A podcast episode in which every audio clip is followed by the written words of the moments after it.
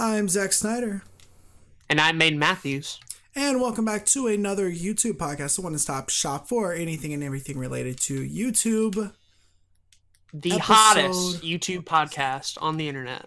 the hottest. It really is. I mean, if you look at the list of YouTube podcasts out there, right. uh, not only are we the hottest and the hard, most hard hittingness mm-hmm. podcast in the YouTube atmosphere, but uh, if you look at our our profiles, mm-hmm. we're still the hottest YouTube podcast.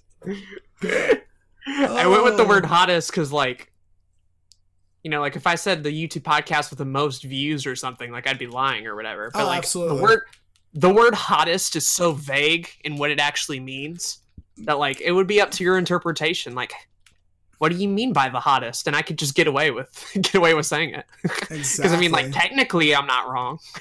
I feel like we're the hottest, but like, what does I, that I, mean? I don't know. True. I mean, I feel like we're some pretty attractive dudes. Mm-hmm. Yeah. so the past couple weeks have been interesting. Um, yes. We didn't get an episode out last week because, or the week before that, because life happened. Mm-hmm. Um, but I feel like we both learned some very valuable lessons in the past couple weeks. Sure. In fact, I know that we both learned some very valuable lessons in the past couple weeks, including myself. The main one yeah. being check the microphone when you unplug everything on your computer and reset right. everything up. Kind of a valuable one, I feel. Very valuable one. Um, always do an audio test because uh, if you don't, you might just record an entire two and a half episode podcast that turns out really well and forget to record your microphone the entire thing. It was tragic, dude. Not speaking great, from personal, you know. we had a great two hour episode. Really good one. Like one I was really proud of. Yeah. And then too. like we get it get it days later, and Zach's like, "Yo, I forgot to record the audio." I'm like, eh. or mine was fine. It was just yours. So yeah, yours was fine. Right. If I wanted to, I could leave this podcast and let Old Aiden do do all my stuff. I, I almost thought about it. I was like very embarrassed. I was like, sure. I can't believe that my dumbass did this. Mm-hmm.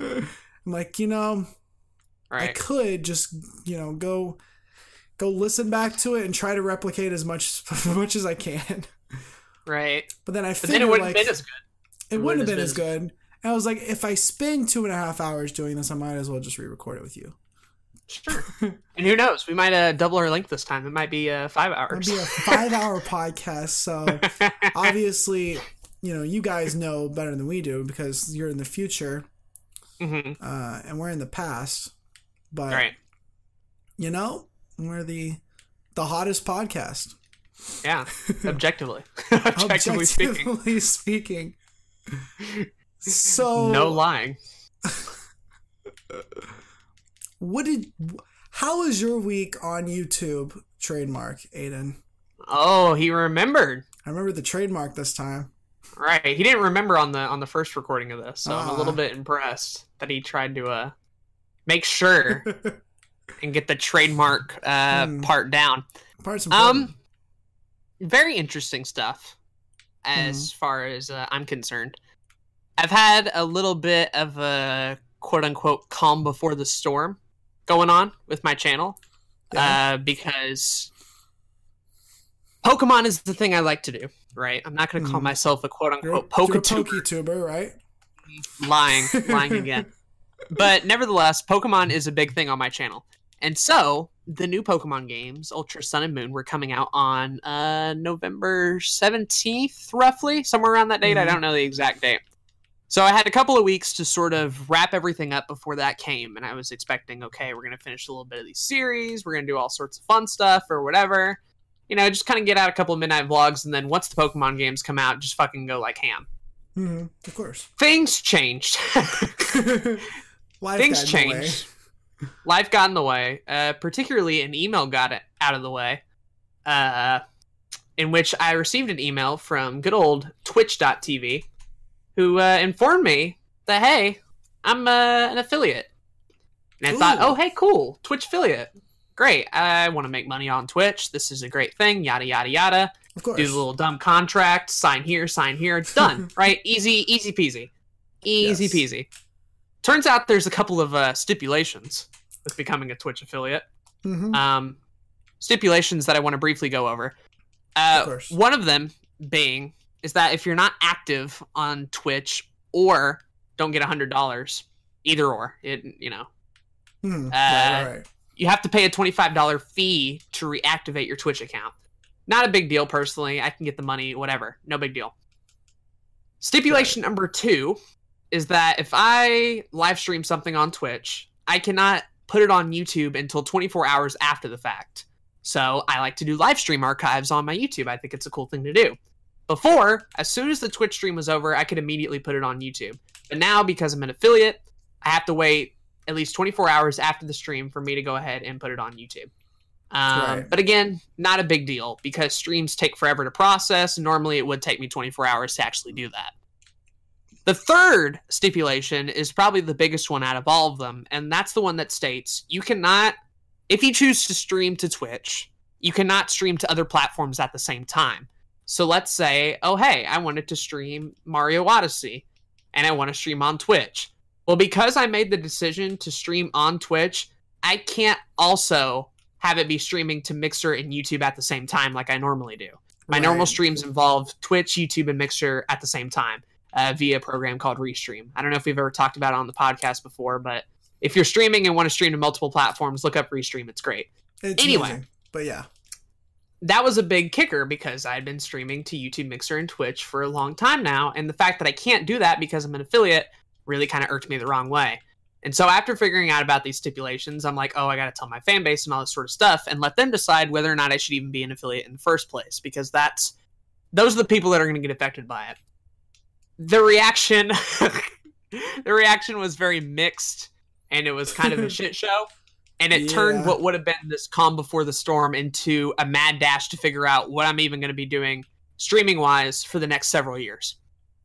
So, uh, needless to say, kind of a big week. Not really one that involved uh, YouTube per se, but uh, one but that in involved many ways it still did. right, Yeah. right. Just just not directly, I would say. Well, Right. indirectly. Um, aside from that whole fiasco, uh, my birthday happened. I got a Switch. I worked Nice, on nice. a top 10 home Pokemon video that I'm really proud of, sitting at about 26 views right now. I've streamed a good bit of Mario Odyssey. And lately, in the past two weeks. right, a lot. And lately, now that Ultra Sun and Moon are out, I'm live streaming it and let's playing it on my channel. So, a lot of stuff going on. I could probably get into more details, but that whole Twitch affiliate crisis is what made up most of it. And at the end of it, for those wanting to hear the the short version, uh, I did end up becoming an affiliate after a lot of arguing back and forth, multiple videos, people telling me stuff about it. I did end up eventually becoming an affiliate, but man, it took up a lot of time and energy that could have been spent. Oh, I don't know, finishing up Dark Souls, working on other vlogs, being productive. Being a um, quality YouTuber and consistent Right. YouTuber. Yeah. I get that completely. stuff like that. Stuff Yeah. like that. But what do, what do you think? What do you think Mm. about that whole deal? Yeah, well, I mean, stuff happens, and with the, like the Twitch affiliate thing, I think it's one of those things that we have to talk about every once in a while. Is that you know, obviously, if you're being a YouTuber and you're wanting to be successful with it, you're not just a YouTuber; you're a content creator. And in the Mhm. current atmosphere where live streams are such a big part of the internet now, especially in the entertainment field, like if you're not live streaming right now, you probably should be. And like Especially if you're gaming. Especially if you're gaming absolutely Right. and uh you know maybe I, I feel like we're gonna do an entire episode on live streaming at some point Yeah. i feel like it's that important um Mhm. but you know we we live in the world now where that's such such a prevalent part of the entertainment atmosphere now and so your problem while a very you know valid one is also a good problem to have It's a very good problem to have. I very would- good that's a very it's a very first world type of deal that you know, while Twitch affiliate is a new thing, a lot of people are getting it, and a lot of people are sort of for the first time experiencing what it's like to be a Twitch channel with subs. That's what being an affiliate is. You get you get opportunities for people to subscribe to you on Twitch. And basically, what a subscription is on Twitch is uh, they pay you five dollars each month. You're subscribed, and in return, you get things like emojis, uh, chat privileges, little stuff like that. But it's basically a money making opportunity on Twitch. And the cool thing is, before affiliate, the only way you could get subscriptions was through partners. And in yeah. order to be a partner, it had a lot more strict requirements. But Twitch rolled out yeah. the affiliate program, and now a lot more people are experiencing a lot of those benefits. And potentially, if I do well as an affiliate, I can be a partner as well. So there's a lot of good. Don't worry, I didn't I didn't have a whole headache over being an affiliate just for the fun of it, right? Like there was right. there there was some serious stuff going on there. Yeah, for sure. I'm actually glad that we. I, am not as glad that we had to restart the podcast episode, but I am kind of glad mm-hmm. that we're doing it tonight because uh, as of yesterday, or at least in the last couple of weeks, I haven't been on Twitch as much because I'll get into my whole last couple weeks spill in a bit. But they rolled out an achievement system for streamers. I don't know if you've seen that yet. I have not actually. Go ahead. Okay, so it looks like it's very new. They rolled out an achievement uh, system for streamers now, and basically it works towards uh, the affiliate program and the partner program. So hmm. I'll um, actually go there right now and go go ahead and talk about it a little bit because I think it's important.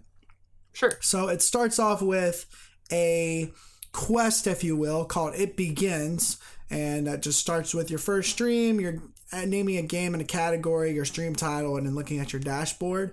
Um, it's it, it basically gave me all those achievements tonight when I streamed, even though I'd been streaming for a little while now.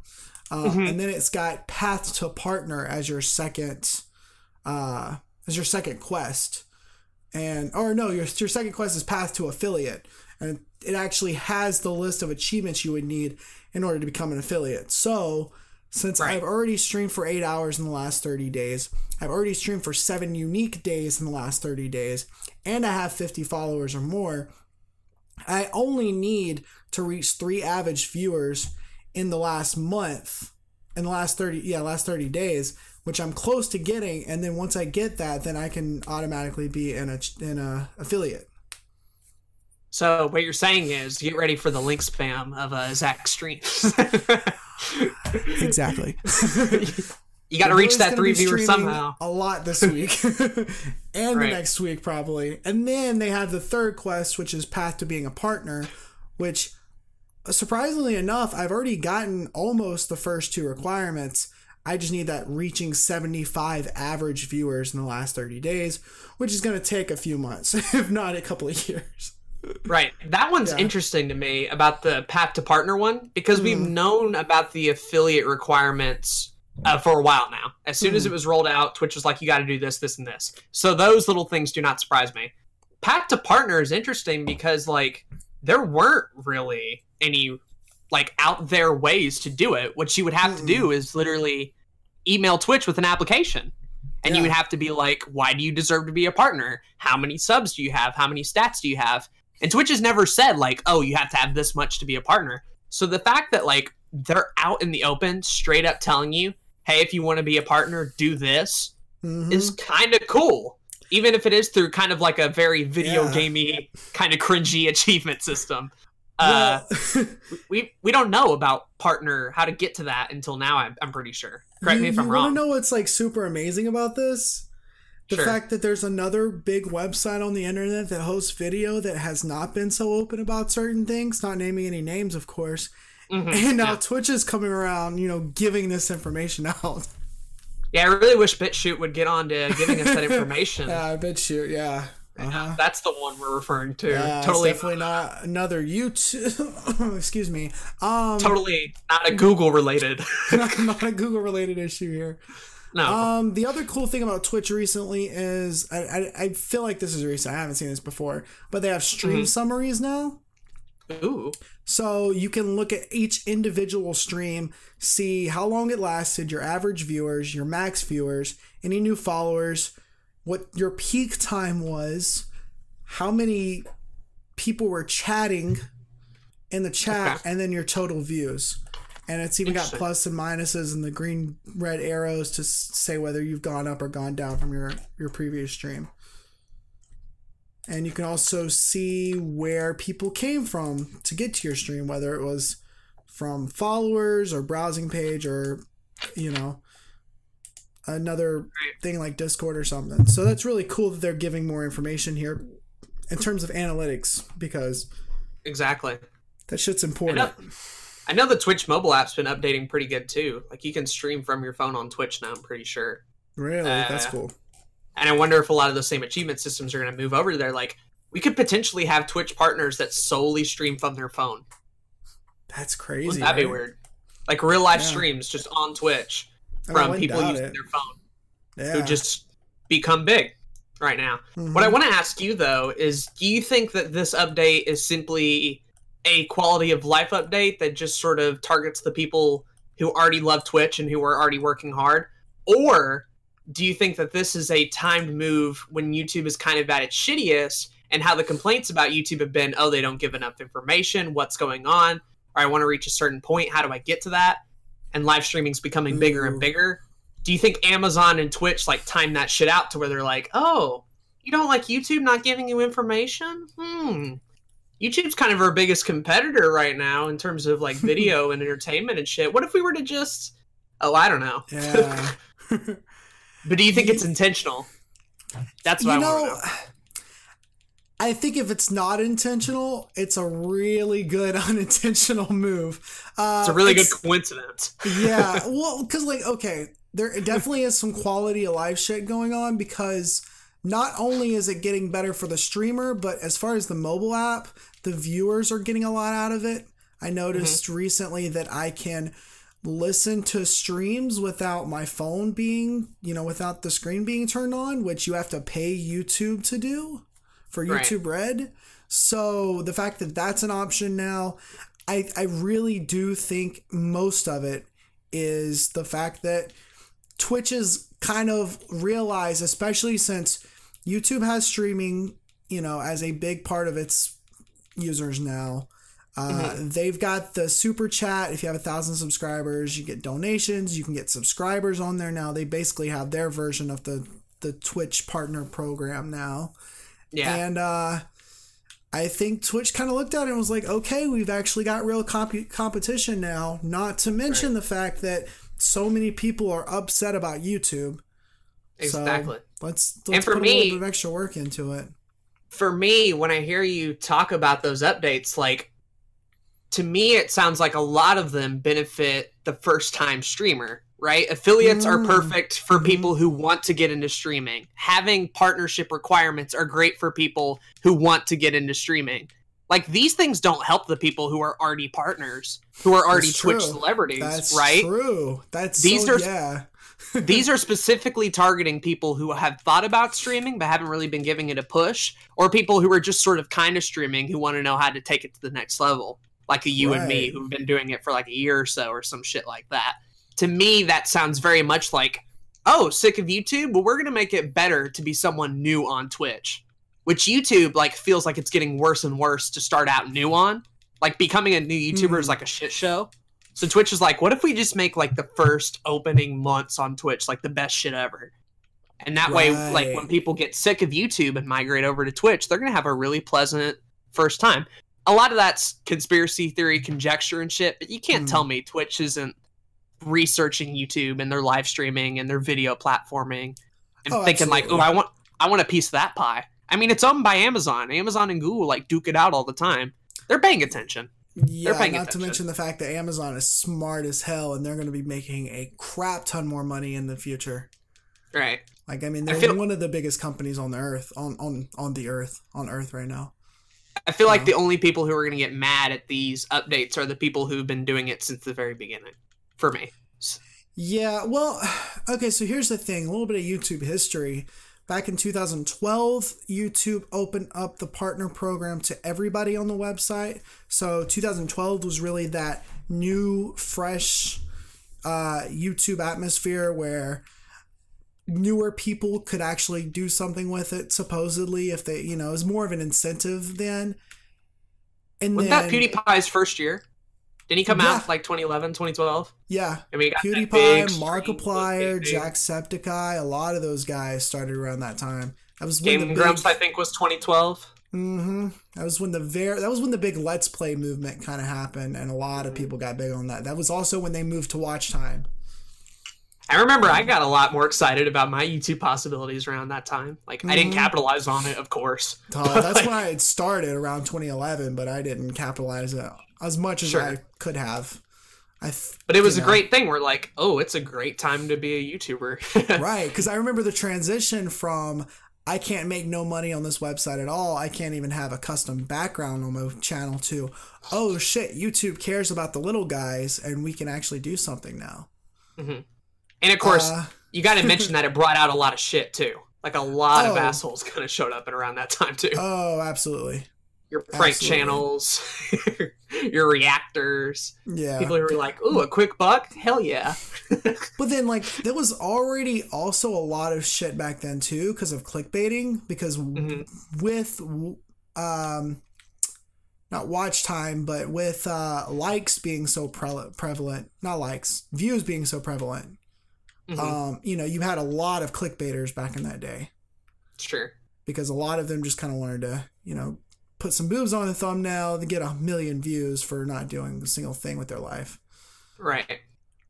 But what's interesting is now in 2017, YouTube was like, oh, well, I guess this was kind of a mistake. Let's reel it back in. You have to have a hundred subscribers and 10,000 views or something like that to, I think it's 10,000 yeah. views specifically to get the um, the partner program now.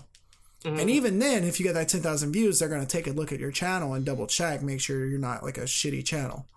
All right. And so, for those who are who are already partnered, you didn't you weren't put back or anything. So if right. you had less views than that, because I remember I had less than mm-hmm. 10,000. Right. And shit like that. I was going through a similar shitty situation though, of why I like couldn't monetize anything, and mm-hmm. I thought it was because of that 10,000 view rule, but it had to do with Google being an asshole. That's but yeah, right, worldwide yeah. meme.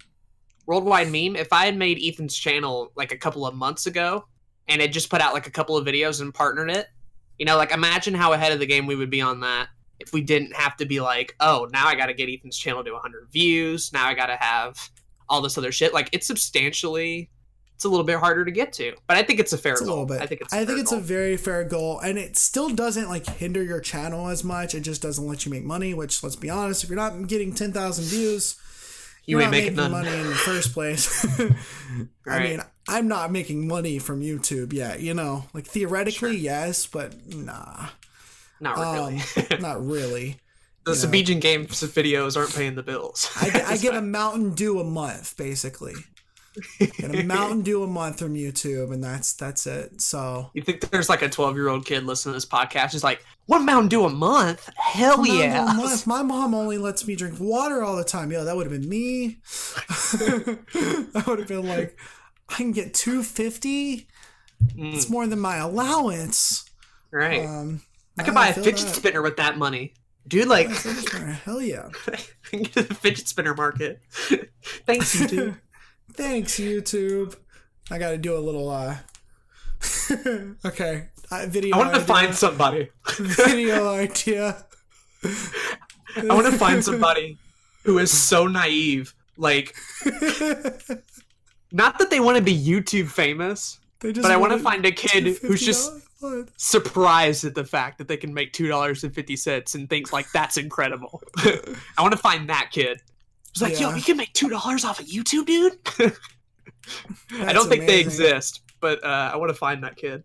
I need to. I need to talk to you about this video idea after the podcast. Yeah, it'll be good. Um, I guess long story short, uh, big tangent there. big tangent, but important. I think we I, most of us important at least. Sure. Um, like the the fact is is that you know, if you're not live streaming yet, obviously you should be. We've talked about it a couple times in the past, but mm-hmm. Twitch is definitely somewhere you should be looking. And I do advise, as I'm sure Aiden does, use Restream. Stream on multiple platforms at once because when you're working on that Twitch follower goal and those Twitch stream goals to become an affiliate, mm-hmm. before you have to make the choice to become exclusively Twitch, um, you can still be working towards your subscriber goal and your view your watch time on YouTube and all that kind of stuff. Uh, Speaking uh, of other hypotheticals, mm-hmm. this is very new because I haven't seen any of this achievement stuff at all in all these recent updates, I think. Right. I, I think it's literally yesterday. So, hypothetically speaking, we had talked about you guys getting into live streaming on like the first couple episodes, if I'm not mistaken, correct? Mm-hmm. We've talking about this before about how you oh, should oh, yeah, be absolutely. doing live streaming. So, hypothetically, there's someone out there who took our advice and is now ahead of the game to where he's an affiliate now because he took our advice from episode one. Like enough time has passed to where oh, yeah, for sure.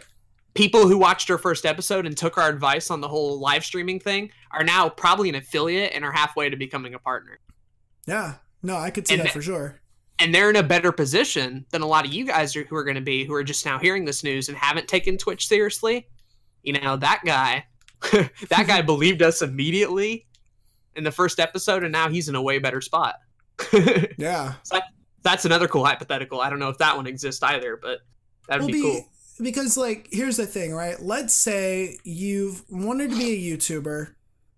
You didn't really know about live streaming as much. You didn't really care for it. You weren't really sure that it was your thing.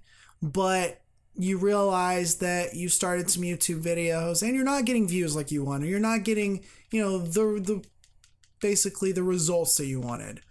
Mm-hmm. Well, what like live streaming, especially if you're good at here's what you got to do to be a good live streamer, right? You got to be able to be decent at commentary, and I say decent because there are a lot of bigger live streamers that aren't great at it. Mm-hmm. And some of them that aren't even that good at it, but you got to be decent at it and you got to be able to like pay attention to your chat. Sure. And then the rest of it is just playing the right game to get like seen.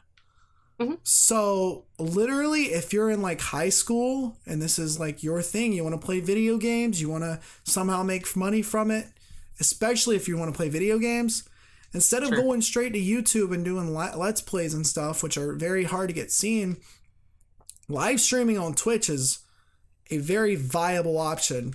Basically, go home from school uh, or get home from school Monday through Friday, stream for like two hours before you have to do your homework mm-hmm. or after you do your homework, whatever.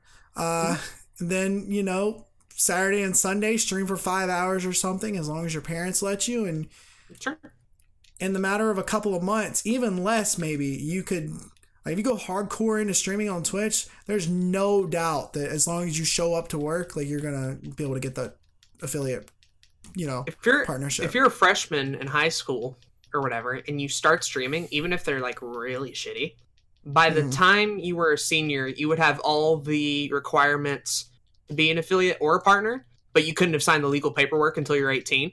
But here's the right. thing every other requirement you can fill out. In the span of four years in high school, you'll not only have really good streams, but you'll probably fill out everything. And then when you just turn 18, you sign the legal shit, and then you're good to go, dude. Like, here's the not thing. Not only that. oh, yeah. go ahead. Not only that, if it's the fact that you're not 18 working against you and you're not able to make that money yet, here's the mm-hmm. thing you build up that audience, you have people that come in to watch you all the time because you have mm-hmm. to get that audience in order to get that, you know, those partnerships. You build up that right. audience, it gets higher than a regular partnership would recommend. Like you're able to use that audience for some kind of leverage. They're going to your YouTube channel now if you have one of those. They're buying your merch, they're giving you donations anyways. So, yeah, if you got 4 years to make it work while you're in high school, sure. Dude, do it. Wish exactly. I, I think it's a lot easier to run than a YouTube channel. To wrap it up yeah. though, um, you may be thinking, Aiden, Zach, what's the point? This is another YouTube podcast. Like, yeah. sorry to uh, mess on that mindset, but unfortunately, that's not the case. Really, our podcast should be called like another content creation podcast, but that doesn't have as sexy as a name or a jingle.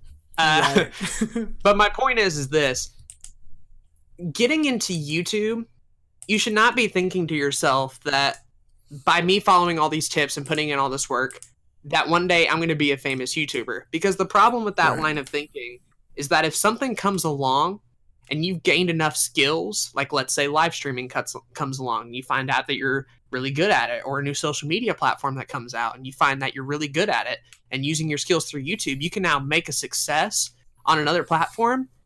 Take that opportunity. Very much take that opportunity. The thing is, life is going to throw so many curveballs at you. And even if you think that, oh, I'm going to start YouTube and be a YouTuber, life may throw you a different direction and you could be successful on a social media platform that might not even be out yet. Mm-hmm. And then mm-hmm. you might be saying, well, why even do YouTube at all? Because you're building that skill set. You're learning how to stay consistent. You're learning SEO. You're learning how to edit videos, thumbnails, engaging with an audience, all this sort of stuff. You know, you can't, mm-hmm. like, both me and Zach, we like YouTube a lot. And obviously, it's a platform that we're very passionate on. But you can't tell me if, like, me or Zach were offered, like, a contract or a partnership to make money on another social media uh, thing doing the same thing we do now we would take that opportunity, right? Like we like YouTube, yeah.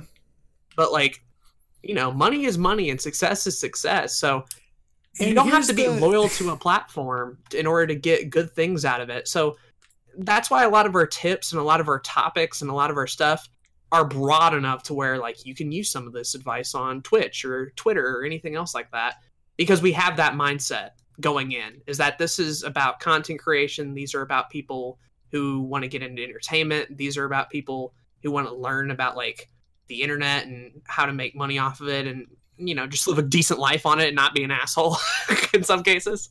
Right, right. But but you know all the stuff we talk about it doesn't just encompass youtube and sometimes we are going to get in those tangents where we talk about things like twitch or bitchute or anchor or anything else mm. you know hmm. don't feel bad don't feel like oh why aren't they not talking about youtube a lot of this stuff applies to all sorts of different things. And you need to keep uh, your mindset open and you need to keep your opportunities uh, always open to new things uh, because you never know where life is going to lead you. So Absolutely. that's my that's my piece on that. yeah, and and remember, just like he like he said, if some other social media site or something like that offered us money tomorrow to do the same thing we'd be doing on YouTube, Mm-hmm. Don't think of that as a sellout because it's definitely not. Think of it as right. we would be doing the exact same thing. It's literally just a different website. right. Right. So that's, you know, that's important to keep in mind that it is all about the content creation. It's nothing about the platform. The platform right. is just a vehicle for us to get our content to you. Exactly. But if you can't drive the vehicle, like you're screwed. We're teaching exactly. you how to drive the vehicle, not how to like run a Honda Civic. you know, we're not going to tell you like reviews about Toyota Camrys or anything like that. We're teaching you how to be the driver of your mm. content creation machine. Because if you learn how to drive one car, you can drive multiple cars, right? And there's a couple of differences right. here and there, but for the most part, the process is the same. So be on the lookout for weird tangents like that. It didn't probably need to be that long, but I felt like there was a good little bit of bonus value. That's how I'm going to call yeah, it. Some that good stuff there. That. that. could have been an extra sode, but you know, mm-hmm. it's all good. Sure. Like here we are. It's all good, man. But Zach, how was your week on actual YouTube? oh man, my week on YouTube, TM trademark. trademark. Uh, last yeah. two weeks, really, um, have been quite interesting. Um, I've been in positions where the uploads have been frequent and then i've been in positions where the uploads have not been frequent at all. Right. And it's it's been an interesting dynamic because uh, through both i learned some very valuable things. So mm-hmm. one of those is i definitely do need to get my my uploads back up on a regular basis every single day uh, on both channels because one thing that I've learned or that we've kind of known about, and I just haven't really thought about it as much as I have lately, mm-hmm. is that one, what's one thing that's very important to the YouTube algorithm? Hashtag watch time. So, how do you get more watch time? Basically, is what it comes down to. And I was thinking about different ways to get more watch time and you know, trying to figure out what's the best way to hack the algorithm. And after I'd heard somebody talk about this just a little bit, I was like, you, it, it makes so much sense now. How do you get hmm. more watch time? You upload more videos, dumbass. that's a short answer. that's the short time. That's the short answer. Because here's the thing, right? Obviously, it makes sense. Stay content, stay consistent. Keep uploading more videos. The more you upload, the more people will watch. The more chances you get for people to check out your stuff, which mm-hmm. is always great. But then the short, like the short term effects on it are also super great because if you have those, even if it's like two to five people that come to your channel to watch everything you put out, because some people will do that. Some people are your mega fans, as as Aiden likes to call it, and they'll watch everything, everything. you put out, and it makes no matter no how bad. sense because I've talked to some of these people and I'm like, why do you watch? Like, what do you ex- what do you specifically want to see from me, right? Because I'm mm-hmm. trying to like figure out what can I cut out, what what should I keep, all that kind of stuff. And these people will be like, oh, I watch everything you put out. Like, why? right. I know some of this stuff doesn't bring you value. You'll ask like a small group of friends, and they'll all give you a different answer. Mm-hmm. some people well, will like vlogs. Some people will like let's plays. Some people will like your highly produced stuff and mm-hmm. right you can't just cut one of them out. Right you can't. It's... but what you can do is provide more content to them and everybody wins that way. Exactly. You have to work more that way but everybody just got to work more which isn't a bad thing everybody wins. in the, yeah, in the long term. It's a great thing in the long term. Just work more. You want to see mm-hmm. results? Work harder dumbass. Work harder. The analogy i gave uh, during the first recording of this was it's sort of like a baseball player mm. and each video you put out is another uh, chance at bat, pretty much. Mm. You know, uh, a video going viral in this analogy would be like a home run. You know, the the video that gets you to quote unquote stardom or YouTube famousness or whatever you want to call it. That's the home run in this analogy. Here's mm. the thing: if you only put out a couple of videos, you're only going to have a couple of chances at bat. Correct. Correct. And the thing is, is like, sure, one of them might do super well, but what if it doesn't? Well, then you spend all your time only making a couple of videos, and then you know you feel like, why am I not getting any success? But here's the thing: if you're putting out multiple videos and you're getting multiple chances at bat, well, mathematically, you're going to have a better chance to get a home run. You know, you're going to have mm-hmm. a better chance to do well just simply based on the fact that you're literally trying more and giving multiple chances for you to be discovered, whether it's on YouTube, Twitter, Facebook, or whatever. And here's the thing about that you have to try. You know? yeah, yeah. It can't if be just, just, a bunch post, of shit you're throwing at the wall. If you just post a garbage video every day, then you're not going to go anywhere. The same way as if you just bump the ball every time, you're probably not going to get any su- success or a home run or anything like that. So you still have to try and you still have to put effort. But you want to get as many effort filled chances as possible. And by uploading more videos, you get that. It works in baseball, it works in YouTube, and maybe works in some other sport that I've never heard of before. right, for sure. 100%. But now here's the other thing, right? So you have mm-hmm. that at bat more often. You get more chances to potentially get home runs. So if you make a million videos in the next 10 years, like you're gonna get somewhere because a million videos is substantially more than anybody else on the platform is doing.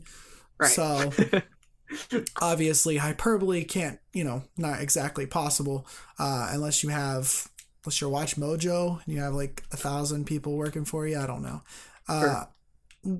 those logistics aside the other thing is if you look at your super fans the people that watch everything you put out or even like the people that put out that watch one uh like one one video every couple of uploads or one video even every five uploads. The thing is, the more you're uploading, the more chances these people are going to watch, which means you're guaranteed watch time.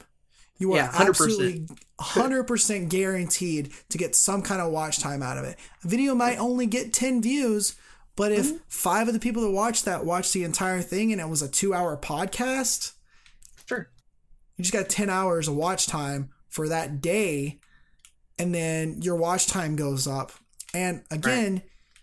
youtube idolizes watch time so as long as you're consistently seeing that green arrow uh not the comic book character uh as long as you're consistently seeing the green arrow go up saying that your watch time is better this week than it was last week or this month than it was last week or last month then mm-hmm. you're going to consistently start getting your videos ranking better in tags. They're going to sure. be seen more and you're going to get more views and more subscribers as a result of it. Sure. And uh, so, for baseball, for back to the analogy on that, you know, even if you don't get a home run or anything like that, your stats still go up. Right? Exactly. Your resume's built up more. If YouTube doesn't work out, you still have a thousand great videos to show to potentially get a job somewhere else correct? Right. Like exactly. It's, it's never it's never useless. It's never something that's just not fruitful at all and there's no good to come from it because there always is good to come from hard work. Eh, maybe it won't work out on YouTube, but it could potentially work out uh, like we right. mentioned earlier somewhere else or anything to the like. So, oh, and real quickly, mm-hmm. uh, I saw this happen firsthand. Uh, both the channel that me and Zach watch, Scott the Woz, right? Like, this is a guy who's been making videos for a long time and recently started a channel, oh, about a year, about a year and a ago. half, about yeah. a year or so, roughly. Um, puts out great videos every week. Nobody watched them like hardly anyone at all. He has a small fan base, right? Nothing much, but each and every week he would put out another great video, another great video, another great video, and was really consistent with it until finally one video comes along, he gets one shout out, and now all of a sudden he's got a bunch of people there. But because he already mm. had gotten a body of work and because he had already put himself into a pattern of putting out great stuff, he's now able to capitalize on that success and potentially get bigger and bigger. And oh boy, his numbers went up. Do you know the exact ones? Yeah, um, about a month ago, well, about a month and a half ago at this point now, he mm-hmm. had under a thousand subscribers. Now, sure. only a month later, because this was this was the numbers a couple weeks ago as well. He had he has 51,000 51,000 mm-hmm. subscribers. He went up 49 50,000 subscribers in the matter of a couple of weeks because one guy, one view, one single view gave him a shout out and it worked for him. sure. And, and that's the thing, like he hit a home run. But mm-hmm. in the same way, he had hit 30 or so other at bats that went nowhere. That were exactly. great videos that just weren't seen anywhere. So, mm-hmm. you know, mm-hmm. here's the thing as long as you're putting out great work and you're doing it consistently, you're gonna get noticed eventually.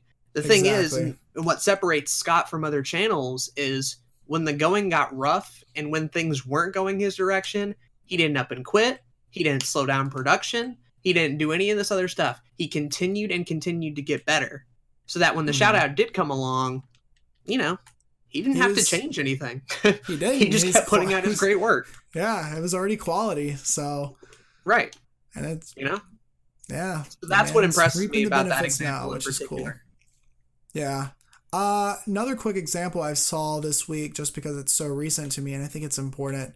Um, mm-hmm. There is a guy that I have been friends with for going on six years now. So he started around the same time that I started. Did a Let's Play channel, mostly uh, old adventure type games. And he got his subscriber rating up to actually, it's quite funny. He got a shout out on ScrewAttack. Mm-hmm the the website one day and right. his subscribers because of that and a couple of videos that ranked really really well in tags um, for some flash games he uh, he got his, he got up to like 15,000 subscribers in the matter of a few years recently over the past couple years he's been seeing a drop in views the new youtube algorithms didn't do too well with certain things yada yada yada um, but the crazy thing is about two months ago, he had to restart his channel. Had some problems with his employment. He's a school teacher. Kids were looking at some of his videos. He did some not so appropriate for children games. Just didn't want to get into any kind of trouble there. So he starts a new channel. Uh, and the uh, out of nowhere, about two three days ago, the Game Grumps post a Let's Play video on an old adventure game that was like for DOS system or I don't even know exactly what the game is about or anything like that. But they they posted a video. It was the finale of their series, and they realized they got the bad ending. So mm-hmm. they decide, oh well, this is our video. We can do whatever we want. Let me go look up on YouTube for the good ending. Well, they couldn't find anybody that had just posted the good ending uh, without commentary but the highest ranking video with the title the good ending in the title of the video um, was was this guy's video and it was the only right. one they could find and so they watched part of his video in the channel and now he's got like 700 subscribers and i have a feeling it's going to go up even more in the next right. few days yeah. but i mean he just started the new channel about a month ago got a shout out it was one view mm-hmm. turns into many Exactly. And, and, the thing is, is like with both of those people, important. they don't expect it. They don't beg for it. They don't right. post in other people's channels asking sub for sub or other dumb shit. Right? It came mm. as a reward of hard work and patience. And sure, right. you can argue all day and night, oh, that was lucky. He got lucky here. He got lucky there. I wish I could get so lucky. Whatever. Here's the thing luck has nothing to do with whether or not you stay relevant. And so just because right. these two people got lucky, the work doesn't stop for them. And they will have to fight day in and day out to stay relevant and to keep the subs they got. You know, right. you can call it luck whether or not you get a shout out, but whew, if anything, it, it increases harder. your workload. Yeah. yeah. I mean, I I hate to like belabor this, but I feel like we got some good stuff going here. Uh, right. One of the biggest guys on the platform right now, especially especially in terms of gaming, is Jacksepticeye. Sure. If you want to talk about people that got a massive shout out, this man got a massive shout out from PewDiePie, and maybe we've mentioned it once on the podcast before. I was about to say it. Have we told this story before? Maybe. We might have. I, I, don't remember, but long story sorry short, yeah, sorry if we have, but I still think it's I still think it's super important, and I think it kind of comes up with Bring this, you know, this point of remaining consistent, you know, working hard, getting better at what you're doing, um, and then that watch time thing that I was talking about a few minutes ago. Sure. But PewDiePie, I mean, PewDiePie gives him a shout out and instead of, you know, just being like, thank you for all the new subscribers, which I mean, this guy got thousands and thousands of subscribers in the matter of a couple of nights. He continued to work more and more and more on his channel. And now he's at one of the highest subscribed channels on YouTube. He's got like 16 million or something like that. Sure. So, I mean, it just goes to show you what what the hard work will do. Mm-hmm. Exactly. So keep yeah. keep consistent, keep driving. If you feel like there's some weeks where man, shit really isn't going anywhere, you can picture in your head if you really want to, if it'll help you get through the night. You know, think about what it's going to be like when you get to that number, when you get to that goal, when you get to that point, and how great you're going right. to feel for sticking with it, and how great you're going to feel for being like, man, I'm glad I saw this through, and man, I'm glad I continued uh, to follow that work, and man, I'm glad I took Zach's advice on another YouTube podcast, episode seven or whatever. Like, you know, think about yeah. that. Think about that if that helps you get through the night. And if, you know, if it really is too big of a deal for you, well, then, you know, kind of maybe get some other hobby. yeah, decide, just figure, figure some other stuff out. It's okay. Right.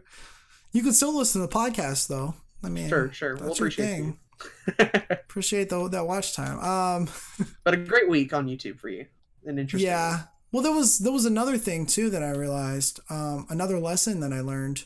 Sure. Which was, oh, I need to upload more content, but I'm stuck on some videos that are taking a little bit longer, and life just got in the way, and oops, I can't upload as many videos this week as I thought I was gonna do. So. Mm-hmm.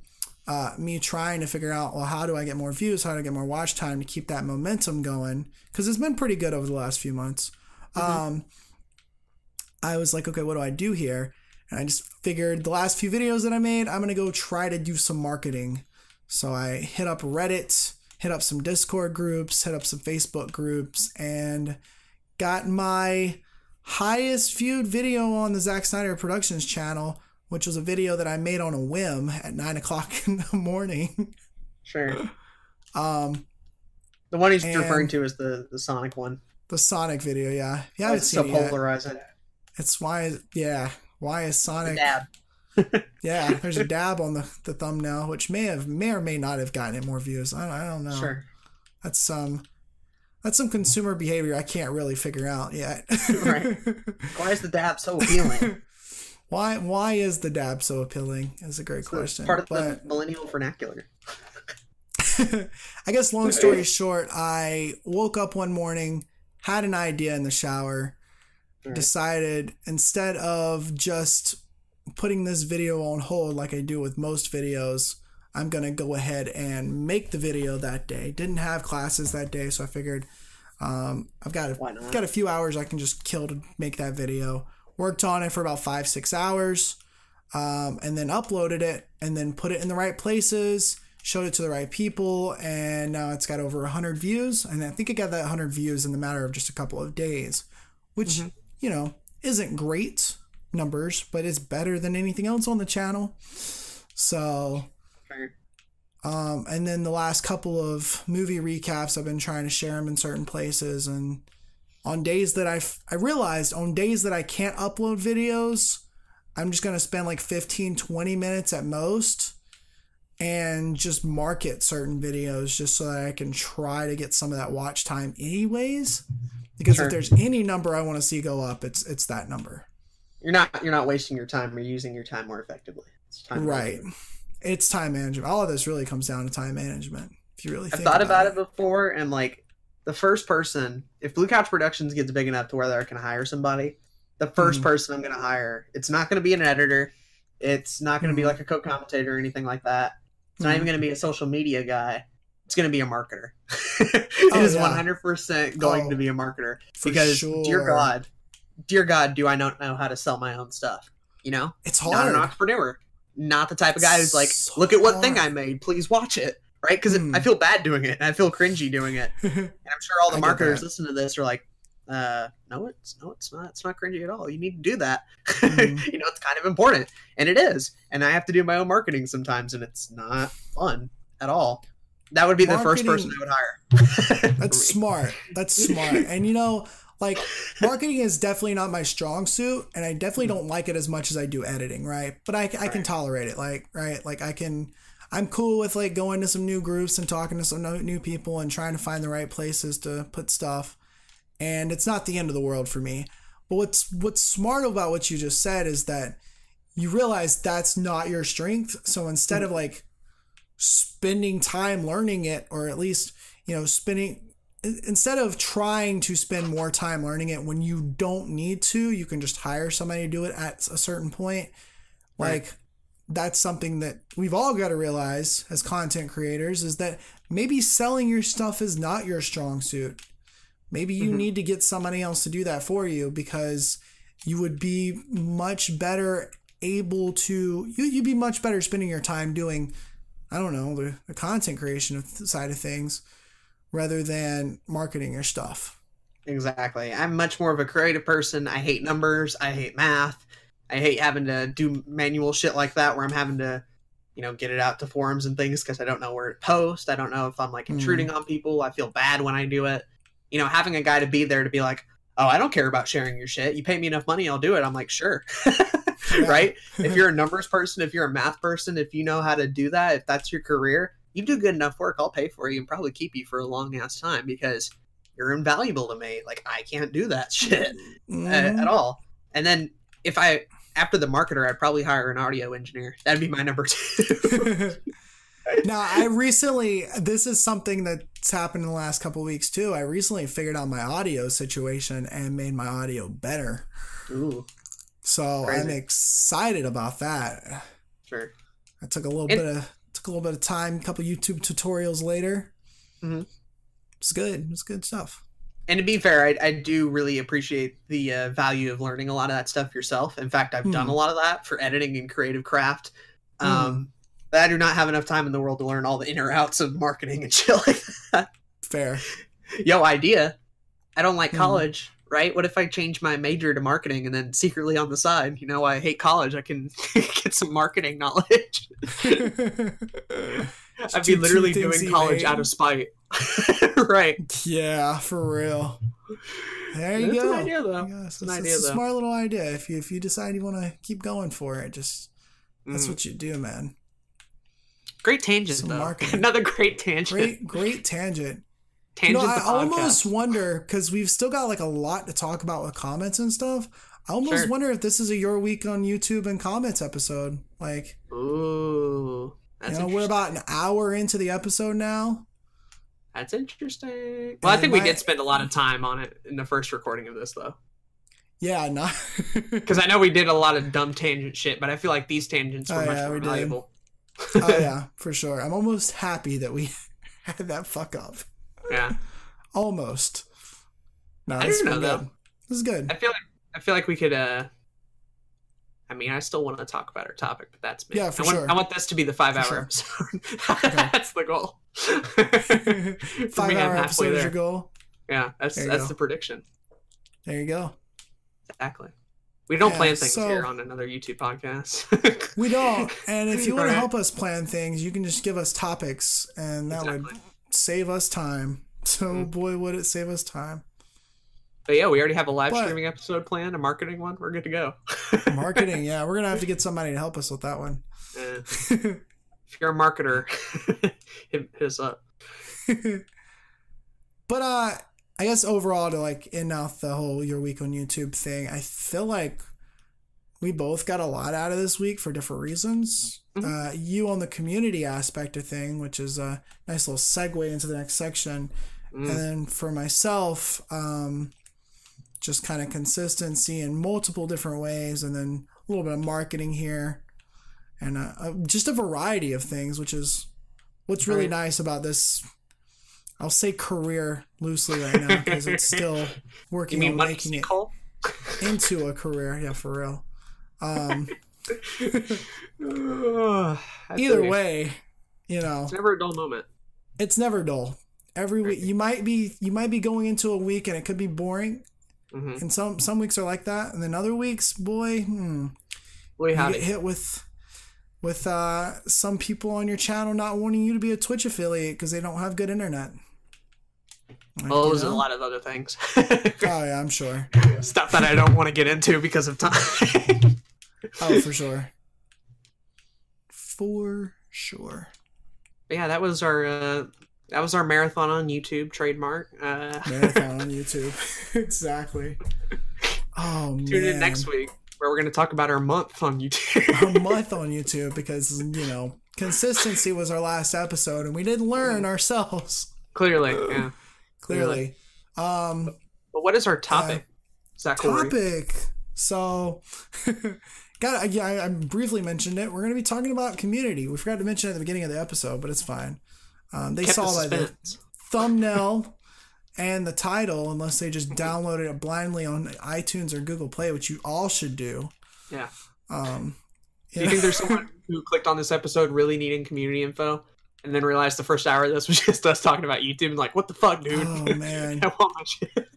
I don't care about Twitch. I really need some community info. So we're going to be talking about how important community is on YouTube. Right. Um, and in, in general as a content creator, because that community does transcend YouTube when done right.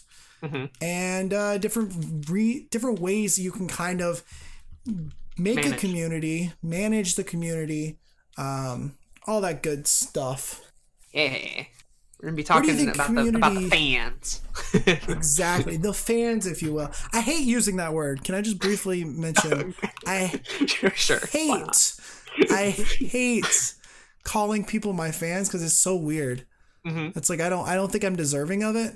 Right. It feels like the ultimate of first world problems. That's what this whole podcast topic is going to be. It, I mean, we might as well call this the first world problem YouTube podcast. exactly. Are you you know, too successful on Starbucks? right. And I'm not about Starbucks, so I'm not as. This episode's um, only for the super successful people who have communities. yeah, apparently. Um, I don't. I Which don't if like you are, the term fans if you are super successful, uh, shout out our podcast. mm-hmm. Exactly. yeah, do that. well, to to kind of like bring it in, the reason I don't like using the word fans is because I don't want some like thirteen year old prick who thinks he deserves everything to mm-hmm. like call every single person that watches his video a fan of his. Sure because it's you know because what you're really doing is like yes you may gain some fans along the way but at the mm-hmm. beginning, it, it's all about creating a community. Sure. Right. So. Exactly. I don't know. Maybe that's a little weird, but overall, I think that's I think it's valuable. A little, bit, a little bit of a fun fun. Uh, but yeah. yeah, community management. Uh, when I think about the term, mainly, mm-hmm. uh, it's basically about managing the people who watch you. I'm not going to use the, mm. the dirty F word. I'm not going to use that word here because uh, Zach hates it so much. But it's about managing. Nah, it's fine. You can use. You can say fans.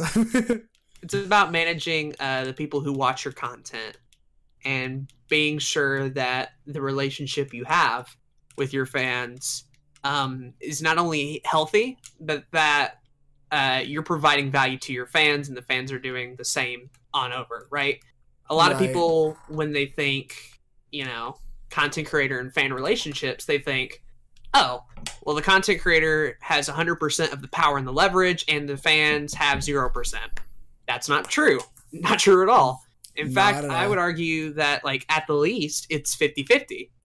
Uh, you right. have 50% con- creative control over what you want to do, and then the other 50% is will fans actually watch it or care about it, and how will they react, and all this other stuff. And then in some cases, you know, the fans can have upwards of like 80% of control just based off like, you know, those YouTube channels who always ask like what video should I do next or you decide or stuff like that. Channels that mm. are so reliant on fan content to even like get anything out. And in those instances, you know, the fans have a much bigger uh, percentage of leverage in terms of how your channel is run. So, what we're going to talk about in this episode is just sort of how to make sure that that relationship is healthy, how to strike a balance, um, how to deal with the negative side of things as well as the positive yeah, side of that's things. true. Mm-hmm. Issues you might come across and uh, stuff like that, basically. Yeah. I think right off the bat, um, I, I think I prefer to try to have it a 51 49 mm-hmm. kind of leverage 51 on the audience side of things and then 49 Ooh. on my side of things. I think leaving the audience with a little bit more leverage overall, I think is going to benefit in such a long term way. Right. And I haven't really thought about this before. I've heard uh, I've heard Gary Vaynerchuk, which if you haven't watched him, you should. I've probably said that a couple times already on the podcast, but um, I think I've heard him.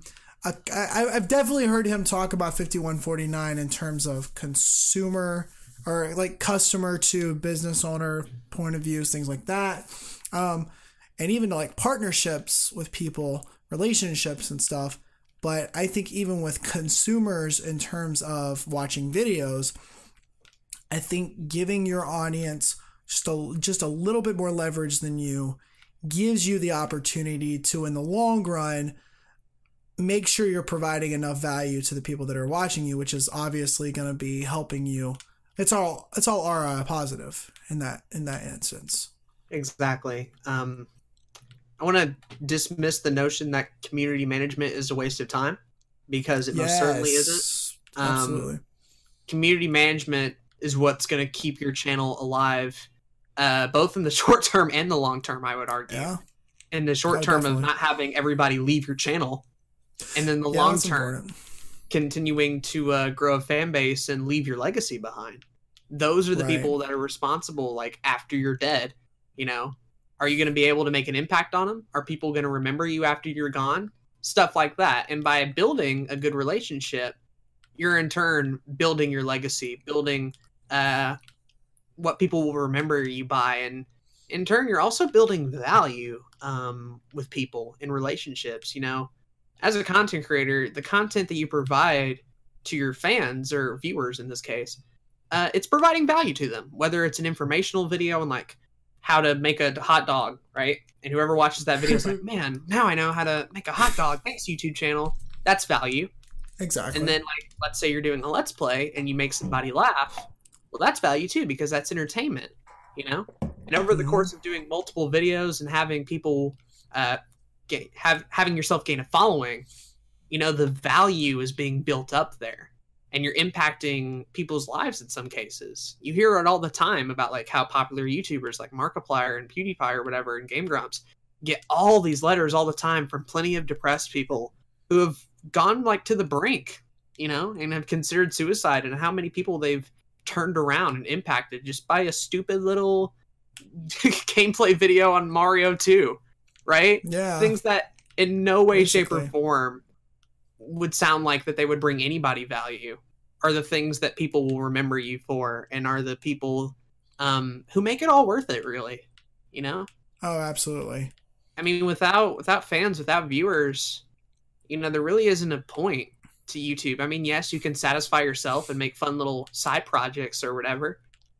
But you know if i feel like if you're kind of a, a decent human being and a decent content creator you want to make sure at the end of the day that your fans are, are treated well and you want to make sure that you're providing value to them almost every time you upload. Sure there are going to be some instances where you provide the dumb little goofy video only for yourself and that's totally fine. And that's totally healthy and acceptable. Uh, but your fans are a big part of what you do. And I think anyone who says that community management is useless um, are going to be the channels that are going to be suffering so much long term uh, because oh, they yeah. just didn't do it and didn't care and didn't bother with it. And then they're dead in five years and like no one remembers them at all. Sorry to be graphic, but like, I mean, that's, that's where that true. stuff leads. That's where that stuff leads. True. Right. Um, you know what's a popular example that I just thought about? What? Uh, do you remember Ray William Johnson? Uh, a little bit, not much. Yeah, that's why. this, let me let me tell you why. Uh, the guy was one of the most popular YouTube channels on the platform. He was the most popular YouTube channel on the platform for a couple of years. Mm-hmm. Um, and then he, because he had a very popular show called Equals Three, and he was a comedian, and he changed up the format about two years ago because he decided he wanted to go do bigger projects and stuff, which is great. And he's happy and he's still successful in his eyes, and that's fine. Um, but his YouTube channel went down a lot because he got new hosts for the channel, even though everybody did not want new hosts. They wanted him. They wanted him to come back. And you'd think at some point he would have been like, okay, well, I'm going to go ahead and come back because this is better for me in the long run with my community and stuff he just you know kind of went on did did other stuff. Right. And it kind of so, cost him big time. Oh yeah. I mean his subscribers dipped so much that he had to stop he stopped sharing his subscriber count on the channel. Really?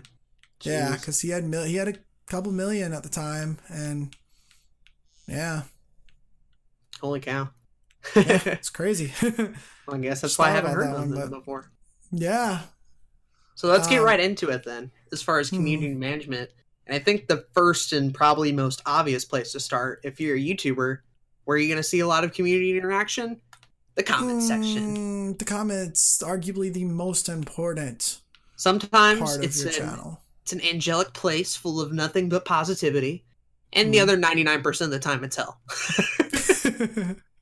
Just literally the worst. No one likes. How it. many How many negative no comments it. do you get? Uh, average.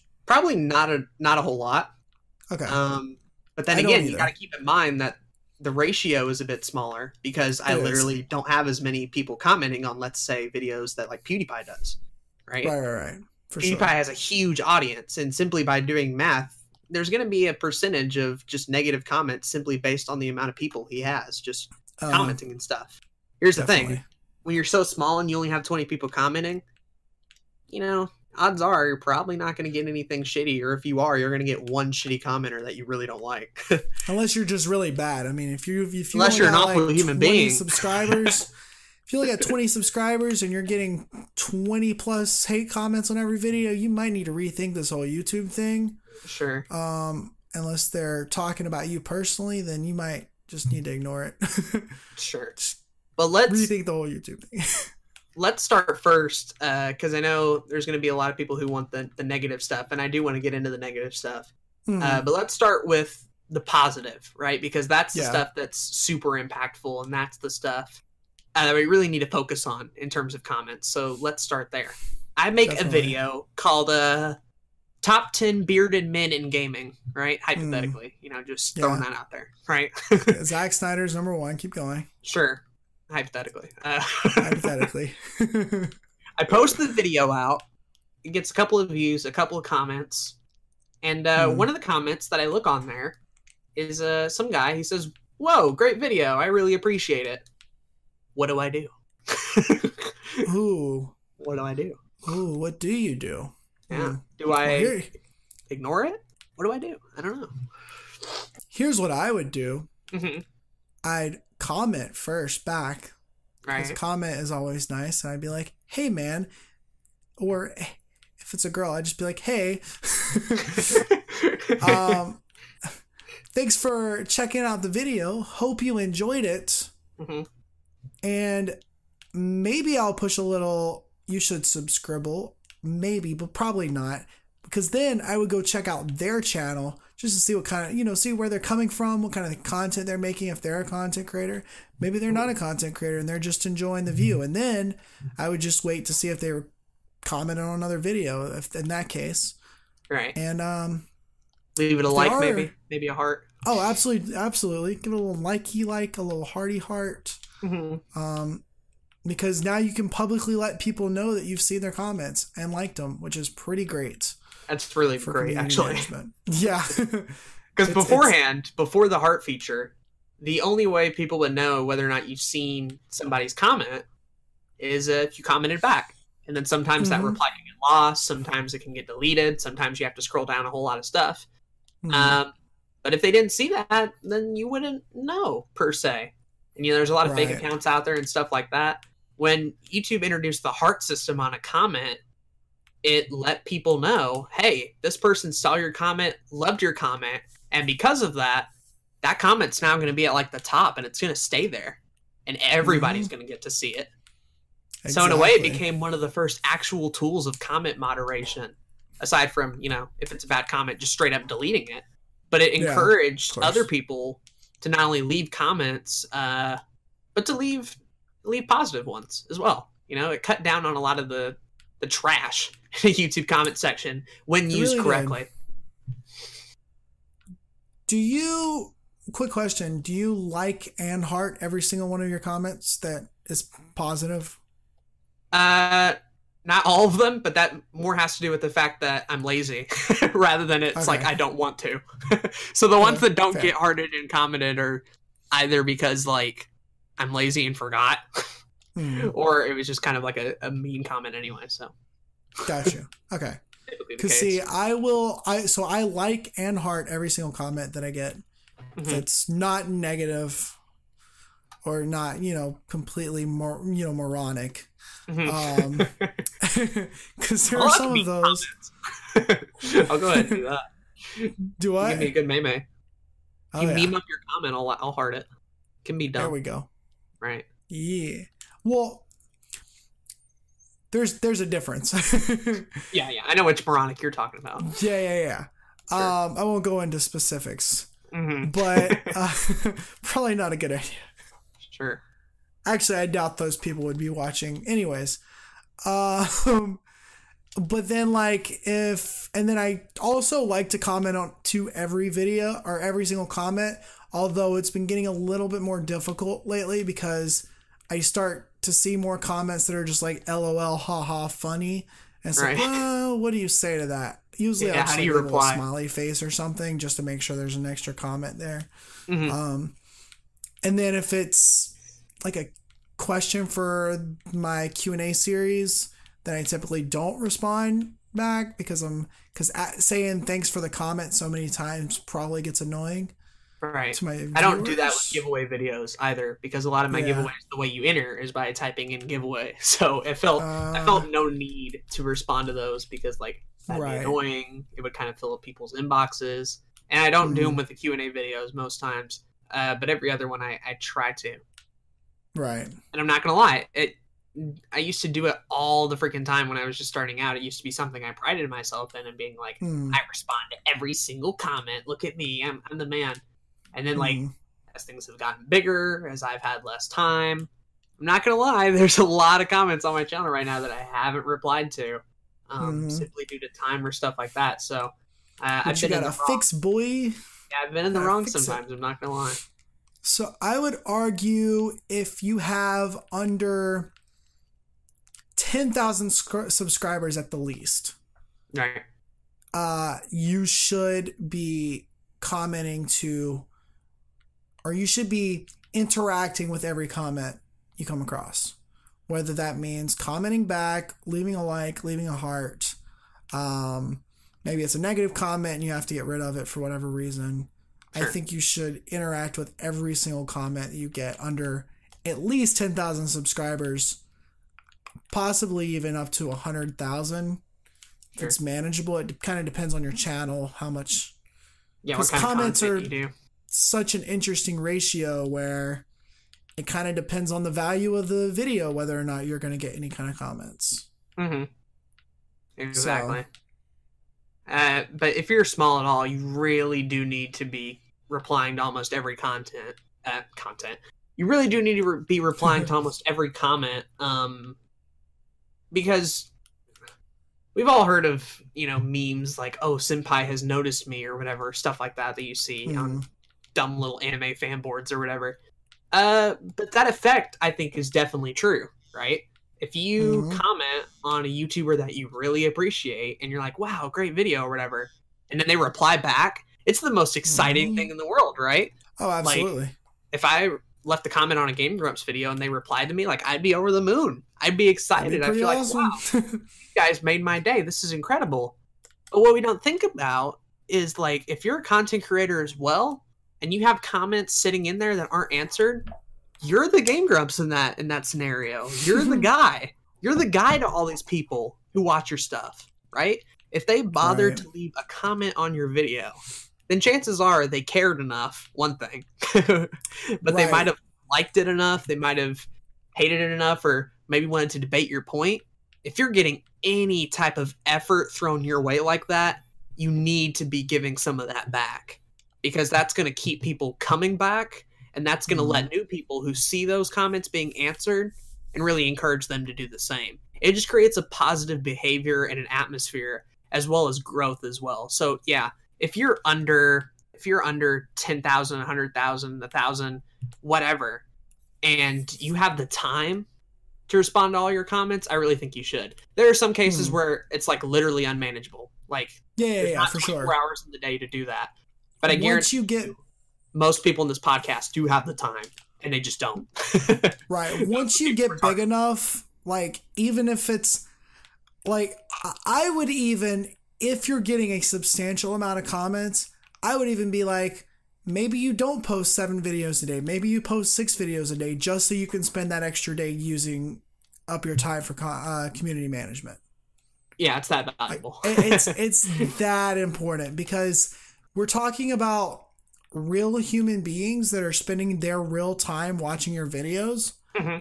and for you to not give them that time of day back through i mean obviously you're giving that them that time of day by making the videos yes. Sure. You're providing the value you're providing the entertainment but it's going a step further. relationships exactly going a step further building these relationships with these people especially the ones that comment on your videos multiple times yes. like you want to keep these people around and if you're not showing them that you're noticing their effort then why would they want to stick around Exactly, very much. And I want to make this point too that I think was kind of interesting, and this is very much a personal thing.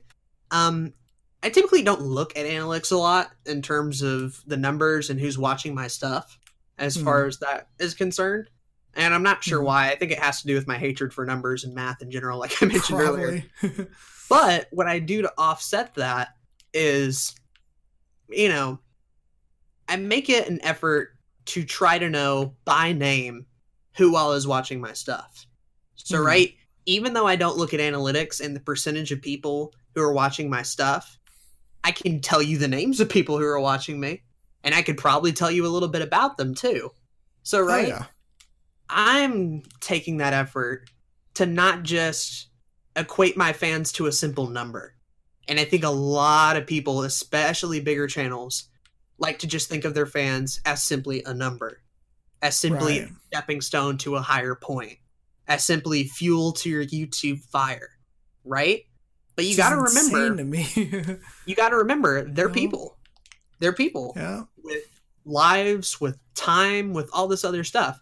And if they're putting in their effort to watch your stuff and do all this sort of thing, the least you could do is provide a little bit of value back. And by building those relationships and by establishing sort of uh, a positive atmosphere and an, an area of goodwill, you're doing your channel services uh, tenfold. It's like Zach mentioned, yeah. something that is very ROI positive, even if it doesn't result in numbers going up. Because a long term, I think community management is one of the most important things you should be doing for your channel at all 100%. times. Absolutely. Right. Doesn't and matter the comment how big section, you are are a great way to so start important. those relationships. Hmm. I, I I still I, I argue that the comments are the most important analytic you can get mm-hmm. throughout any aspect of not only just YouTube but any social media anywhere you're going because like you, you go to a big channel, you go look at PewDiePie's channel, he's got 50 million subscribers, going on 60 million subscribers. You go look at his likes to his latest video, it's maybe it's got a million likes. I mean not likes, mm maybe it's you go look at the views for his latest video. Maybe it's got 1.5 million views, right? Uh-huh. Then you look at the likes and it's like 150,000. Well, that's a lot different than 57 million. Sure. But then you look at the comment section, 16,000 comments. Right, and even an even lower number. And it's it's such an even lower number. But here's the thing, even though those comments are less, those comments are still more valuable than a like, still more valuable than a view or the watch time or the subscriber because it's completely it's like complete straight consumer research. Mm-hmm.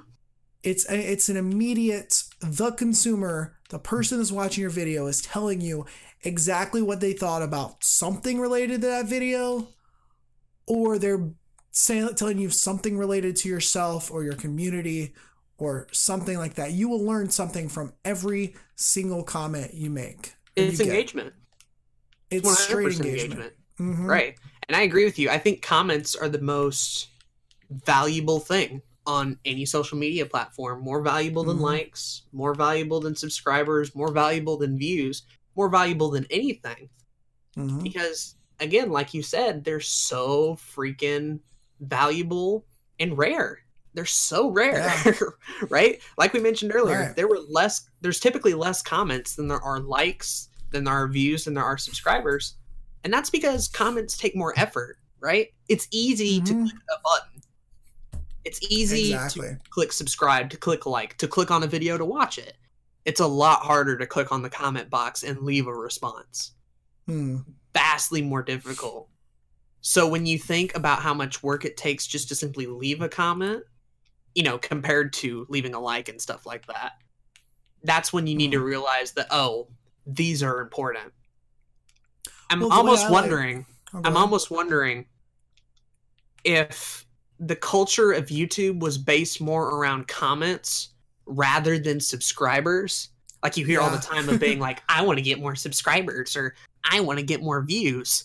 You know, famous YouTubers say that, smaller YouTubers say that, little kids who are 10 say that. What if instead we switch the word subscriber for comments? Can you imagine how different YouTube's culture would be if we all thought that way? It would be insane. it would be, and, and, I would argue better for everybody. Oh, I involved. think it would be so much better. Right. So much better because if it's a if even if it's a there's videos of like spam to where like the spam con they you know they make a video and they spam people to making a bunch of comments like youtube could easily see that video because of the fact that you're getting that much data right like it's and it's it makes so much sense, right? Because mm-hmm. when you think about when you think about the way we use YouTube, when you think about it as a viewer, which a lot of people like to forget about, the fact that we all started as viewers on YouTube before um, creators, before creators. Uh, when you think about how many videos a day you comment on, or better yet, how many videos do you comment in a week? I bet you can count them on your hands. Right. Unless For me, I can't even because it's zero. There's yeah. no numbers at all. I mean, I comment on very few videos. Right. Very few videos. And it's because I'm a very busy boy. I use YouTube most of the time now with YouTube Red. I'm listening to videos on the go. Uh, and then if I'm watching anything casually, I'm typically maybe I'm on my bed, maybe I'm in mobile and I don't feel like scrolling all the way down to the page to comment something. Or, you know, it, it, doesn't matter what the reason is. The fact is that as a viewer, we don't comment as much as we expect comments to come in. Exactly. So the when you think about how scarce you use those comments or you put those comments out, then Imagine you'll really start thinking people. about right. Then you'll really start thinking about how rare those are and how valuable they are because more right. rare something is, the more valuable it is. Right. I mean, that's like economic stuff right there. We can get yeah. into if you really wanted I mean, to. It makes sense. It makes sense. Yeah. So that's a little bit of advice, a little bit of practical feedback. You know, if you are a type of person that is so focused on the subscriber count maybe shift that focus to comments and see how much better you become because of that. Because mm-hmm. instead of creating videos, you know, just begging people to follow, you're instead now shifted to creating videos that are more interesting so that you can get comments, right? And mm-hmm. you're making more videos that are outside of your comfort zone because they're going to be commented on more, right? Exactly. Just simply by focusing on comments rather than subs, your mindset is already changing. And I would think for the better as well. And I mean, like, if we want to put it in a pure math term, you know, engagement's a pretty important stat, you know, and a lot of that has to do with comments. And, you know, that that's only going to bring yourself up if you just want to purely look at it from a numbers game if you have to. Yeah. Right? I mean, there's looking at it there. from a numbers game just briefly uh, we talked about how important watch time is right. how watch time is the most important thing on the in terms of analytics go for the youtube platform um, if you want if you figure out a way to get people to comment more uh, numbers kind of show that they're going to watch more of your videos mm-hmm. if they're willing to engage more which means they're going to watch more of your videos longer and that means that watch time is going to go up, which exactly. means you know everything else goes up. So, if you're not already, be sure you are responding to every comment you get. And look, we're not asking for you to leave like the most intelligent of replies. You know, right, sometimes right, right. if you get a lol or an XD comment, you're free to just leave another lol or an XD or a smiley face. But you know, mm-hmm. you all know, there's going to be some comments you get that are like paragraphs long that are really in depth and really feel like, oh gosh, this person really went all out, try a little bit harder on those responses, right? Manage exactly. your time, manage your energy that you put out. Let's say um, you're waiting for a video to render. You ain't to be doing nothing for a while. Why not go ahead and check out those comments and answer them? Maybe you're uploading a video. Maybe you're not working on another project. Why don't you go ahead and answer comments for a while? Mm-hmm. Maybe you're in a job that doesn't require a lot of effort and you got your laptop out. Oh, hey, comment time. You're in school with an iPad and you're supposed to be taking notes. Comment time. You're in the bathroom with your phone. Comment time. Comment time. You're in Make line it, at a restaurant. Right. Comment. Like there's just so much more time. Like little five minutes here and there that you have that you're not doing anything because mm-hmm. we all have those times. You can still make it productive. Mm-hmm. And comments are just one of the very many things you could be doing productively on your phone. By the way, yeah, we can get into yeah, we get into a whole episode of that. But start with start with using that time for comments, and exactly. I have a feeling that you're gonna see some people more. come back and comment more, more, more videos. I guarantee exactly. you, if you're not doing it now, it's going to take so little time for you to just answer them. But by you mm-hmm. doing it more and more, the time that's spent answering comments is going to gradually increase with it. And oh, you know yeah. that if that's happening, then you're doing a good thing. There's, uh, as far as comments are concerned, some people don't get any at all. And I noticed it has a lot to do with the type of content people make and stuff like that.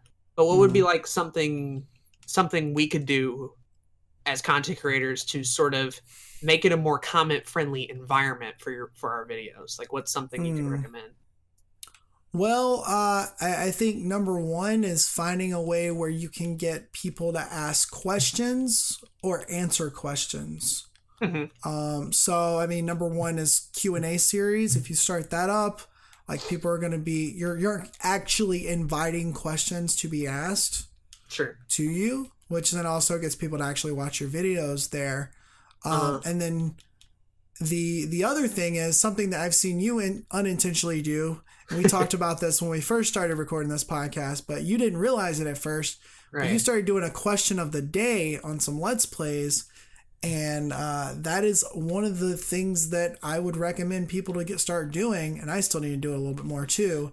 Sure, uh, is having a question of the day because it actively invites people to comment. The reason I started doing them, by the way, is just because I saw so many other YouTubers do it. I'm like, oh, mm-hmm. oh, well, these successful guys do it. But I never truly thought like why. Yeah. Why all these popular YouTubers did that? It's so and weird. Then, why are you asking about cereal in the middle of a let's play about right. Mario? And then you hear, you know, that oh, comments are so important, and then suddenly it all starts to make sense now. Oh, they're mm. wanting that engagement. They're wanting that response. They want an opportunity to answer back to your question. You know, they want discussion happening. You know, the reason exactly. a lot of drama channels, a lot of controversial channels and stuff like that do so well is because people leave so many freaking comments on them. Because hey, mm-hmm. you have an opinion about the news, you have an opinion about this controversy, you have an opinion about this drama, and you're more likely to share them when you're passionate about it. So a lot of these, you know, drama channels and news channels and stuff like that, the reason they're able to get so much success is because they feed off of that nature of humans wanting to sort of interact and give their own thoughts. And right. in YouTube sense, it means getting more comments and they're know, inviting discussion. That's the big discussion. thing, right? Like you could get a bunch of LOL funny comments on a viral comedy video. Like that's cool. Right. It's gonna show up, you know, in the plus side for the analytics, but in the long term, like the more comments you get that are discussion based, the more you're going to be able to interact with those comments. The more, here's a funny thing somebody leaves a controversial negative comment on your channel, mm-hmm. that could be in the plus side for you because if enough people care about that topic, they're going to also comment back to that person. Sure. And I mean, you're going to get more comments. So, exactly. And there's other ways to do it too. Um, giveaways are a pretty good way to get comments. Giveaways are good. Mm. Um, polls. A lot of people do their mm. polls on social media and stuff like that. But maybe if you have a question that you want to ask your audience, make a short little minute video saying, "Hey, I need help," or "I need you guys to give me some thoughts on something," and it makes right. the community feel like they have more power and leverage, which is always a good thing. If you can make your community feel like they actually matter, that's that's typically a good rule of community management. Oh, um, absolutely. Um, but you get more comments that way as well when you ask polls or important questions and you make your audience feel like they're involved. And for me, like they really have been involved. I can't tell you how many projects I wouldn't have done uh, or would have done, you know, going the other way had I not mm. gotten uh, community feedback and response. You know, several Let's Plays oh, yeah. on my channel would not exist if I didn't ask for a poll. And several games that I've thought about playing, they'll be like, no, don't play that. And I won't. Yeah. you know, they're super helpful uh, with answering big decisions like that. And like we mentioned too at the beginning of your week on YouTube, they're a lot of what I had to deal with with the whole Twitch affiliate thing, both good and bad. Right. So For I've sure. been experiencing a lot of that firsthand. yeah. Um. Another thing, it's when you're answering comments back, when you're responding to comments, if it's like a positive thing, like "Man, I liked your video," it was really good. Um, you could answer that comment back with, uh, "Hey, thanks for watching. What was it that you really liked about it?" And then guess what? Right. You just got another comment. Oh boy. like you just got you just got not only your other comment because that does count towards analytics, but mm-hmm. you got a secondary comment which is you know from the other person maybe like not 100% they're, going to answer back but they might be like yo i like this specific thing about it and be like oh that's really cool why was that better than this other thing? And then here you're having a whole conversation with a dude in the comment section. Exactly. And that's the thing that I wanted to get into next is all the possibilities that can come, all the opportunities and possibilities that can come uh, from responding to your comment section. Hmm. There's one I can think of just right away. It's uh, I don't know. I don't know, oh. I, I, don't know if you remember it really, but uh, oh, some no. uh, some gross bearded man I remember uh, did a uh, video about Mega Man or something. It was February 17th, 2000. No, I'm just kidding. I don't know the exact date. I don't either. Uh, but some, some bearded fellow did a uh, did a video on a uh, Mega Man. It's a Let's mm. Play. And I thought, yeah. hey, you know, this looks pretty cringy. I'll enjoy a watch out of this. and then when I found out that it was actually really good, I'm like, oh, holy cow, I was wrong. And so I felt obligated to uh, leave a comment, and I did.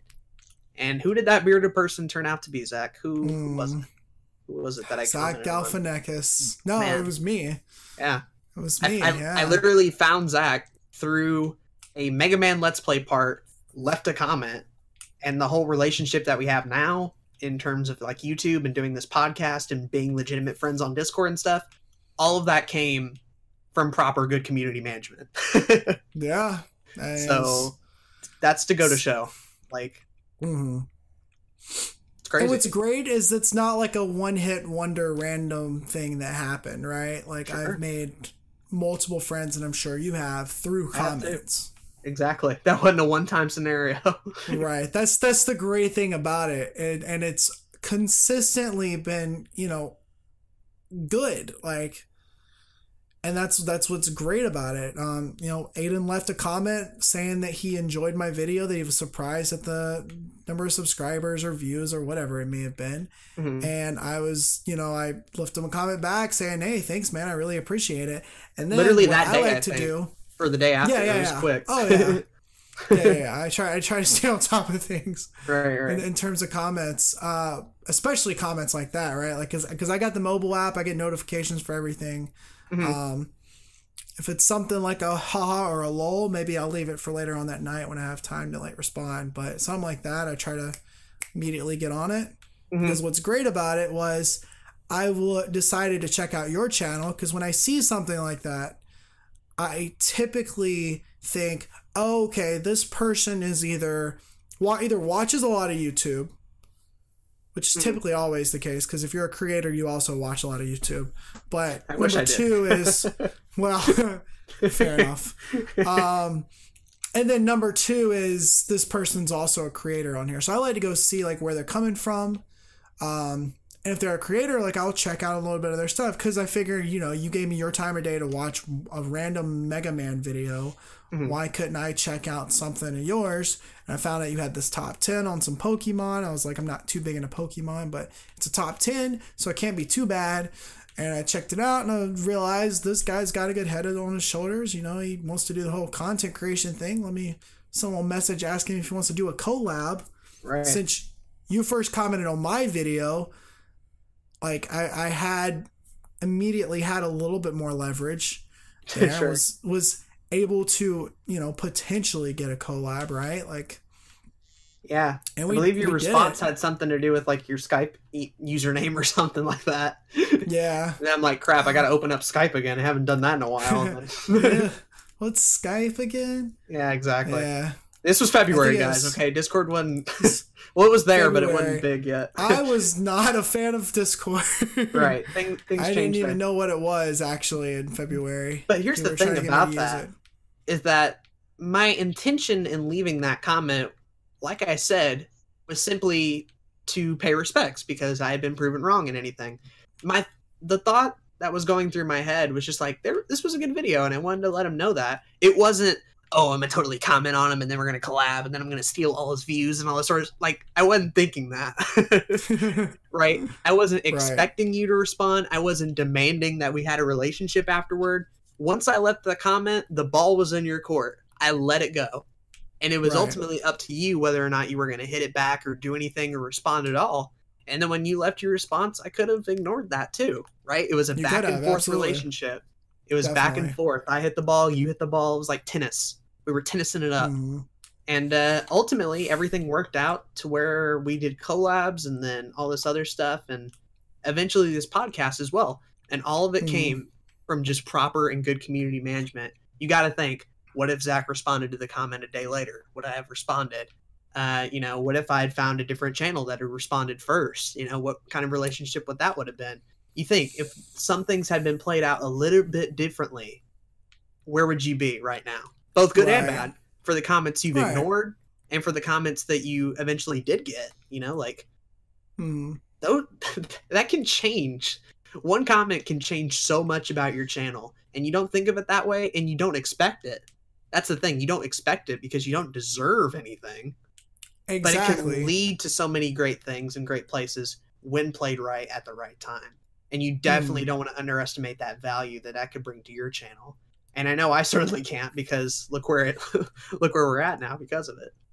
Exactly.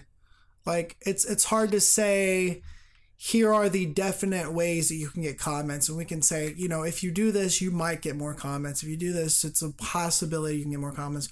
What we can say is when you do get those comments, they can lead to great things. And you should comment you on them regardless. stuff properly.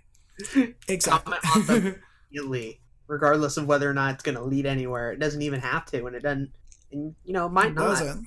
But and it hasn't before, right? Like I've I've definitely seen comments from people that are like, "Hey, this was good," and then went back and like checked out their channels. Like, okay, they seem to have a little bit of going on. Not quite 100% sure with them, but I'll go go ahead and leave a little comment and then mention something about a collab in another video after I've seen a couple videos. And mm-hmm. they didn't go anywhere. And, sure. you know, that's fine. It doesn't bother me because there's still exactly. plenty of other, you know, opportunities out there. Right. You didn't expect and, it. That was exactly. This is sort of an actual good version of quote unquote sub for sub. but instead of it being based on expectations and demands, it was simply a natural relationship that formed for one via Zach's ability of hard work and effort to even get me to see that video, and then two right. for me to like it and to leave a response, and then three for him to respond back. You know, a lot exactly. more had to happen there, but it was a lot more honest and open and natural than let's say if I had just left a comment on that video that said sub for sub. And then, you know, we might have had a different opinion of each other and it might not have worked out.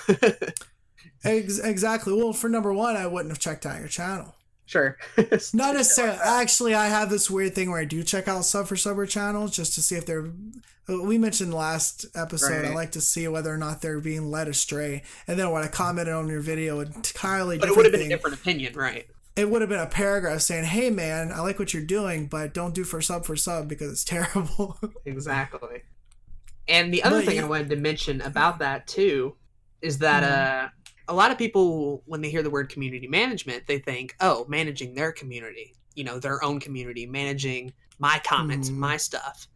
A big part of community management is getting involved in other people's communities and getting involved oh, in the sphere of what you're into if you're into gaming and you're not watching other gaming YouTubers, not just famous ones, but ones that are around your size, you're kind of doing a disservice to yourself, you know? Mm-hmm. Yeah. And you don't have to get collabs from them, and you don't necessarily like have to hit them up or whatever. But you know, you can get a little bit of value. You can maybe compete with them. You can maybe see them as a rival. You can maybe learn some new tricks from them. And in some cases, you may be want to comment and see if that can lead to other opportunities. But the thing is, your community is one thing, but you also want to be sure that you're getting involved in other people's communities and you're being a good viewer, a good commenter, someone who actively encourages positive behavior. And that can work right. out pretty big in other scenarios too, right? Eventually mm-hmm. you'll get noticed. Eventually it might lead somewhere and it might not. But at the very least, you're putting more good into the world and you're making just the overall gaming community on YouTube so much better because of that. And I think that mm-hmm. has more value than any sort of collab or possible subscriber. Putting more oh, good oh, back sure. into the communities you like. You know? If I can make mm. gaming on YouTube that much better, at least from a small creator standpoint, then I feel like I've done my job. you know? Like, all right, right, cool.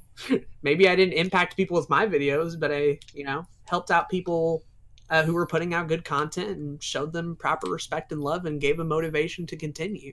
You know? Right. And at the end of the day, I think that's so much more important, you know? Right. Just doing good in the world. exactly. yeah.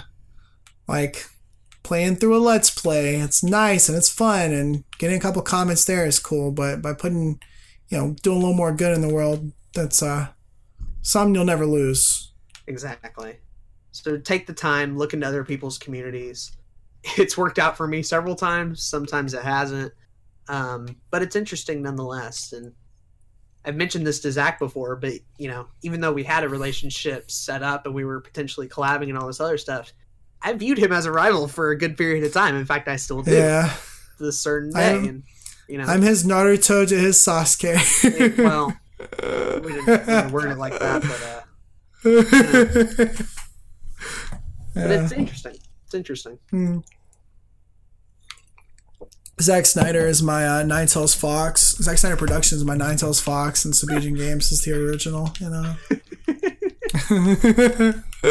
Believe it. I thought you were gonna go with Zack Snyder Productions is like the Shippuden, and then yeah, basically, basically, yeah. And then when it makes so third, much sense. When you make a third channel, it'll be Boruto's Bo- Bo- Bo- Oh shit! All right. We're canceling the podcast. We already made Naruto references. It's over. It's over. It's over. Can't. Dude. No more believing it anymore. I actually did oh, figure out though from like a did you know voice acting video. Apparently, yeah. they don't do believe it at all in the Japanese series. That's like strictly an English thing. Yeah, uh, because there's a you know why? Weird tangent, but people are going to want to know this. Maybe, yeah, probably not. Uh, the reason why is because they have like a fictional Japanese word that they use instead mm-hmm. that literally does not translate. The Japanese creator was just like, here's a weird word that Naruto can use. Right. And so if you get a really weeaboo kid, like a really weeaboo kid that really wants to learn Japanese but doesn't want to go learn it, actually learn it, they'll uh-huh. use this fake word and think it's Japanese and uh, Dude, it's it's great. It's great. so he said, "Believe it instead." that's so, wonderful. You gotta watch more. There you go. Did you know Naruto? exactly. Oh man. Um. What is this?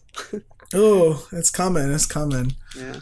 Uh, what what's been really great about getting to know you, and you know being involved in your comments and, and vice versa is that we both got a lot out of each other's communities as well.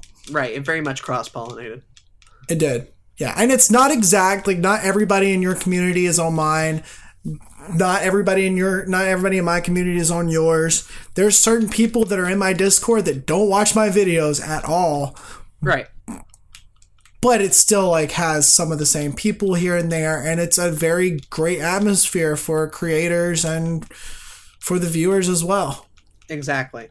And i'm i'm not one of those people who i know some people are out there where they're like oh no i can't have my viewers watch other youtube channels. They should only be watching me. But you got to think about it right? That's such a stupid mindset. fans they're people and they don't always just watch your stuff. They probably are subscribed to like 50 or sometimes even 100 other YouTubers. So you got to be mm-hmm. open to the fact that potentially some of your viewers are going to watch other channels and you know, hey, if it happens to be a channel that you really respect and that you really know and you think really deserves more viewers anyway, in my opinion, mm-hmm. that's a good thing. You know, I'm glad Ben watches your stuff now. You know, I'm glad people like Denku occasionally show up. I'm glad, you know, right patience open to these podcasts and likes listening to them like that's a good thing that's a good thing right for, me and, oh definitely and it's worked the other way a thousand times before where i've gotten jay to exactly. watch my stuff kyle to mm. watch my stuff you know it's yeah. pretty much a 50-50 if not real close to 51-49 or some shit like that in terms exactly oh absolutely it's it's a great it's a great feeling to have when you kind of have like two communities kind of go go together and have you get a lot of interesting dynamics that sure. you never would have gotten. Right. If you had, and, it, you know, and it's a healthy environment a for both. That's the cool thing about it is that right. I know I know by my fans going to your Discord and to your streams that it, they're going to be treated well, right? and vice versa. Yeah. It's not like I'm the I'm a father and my and my girlfriend is seeing this bad boy over here and she's he's not treating her with respect or anything like that. Like, you know, you're the good kid, right? You're the you're the nerd in math class who asked I'm my daughter to I'm like, I can yes. trust her. I can trust her with this nerd. He ain't gonna get anything. he ain't gonna get yeah. no poon. exactly. I'm in safe hands. Except, except he always gets the poon.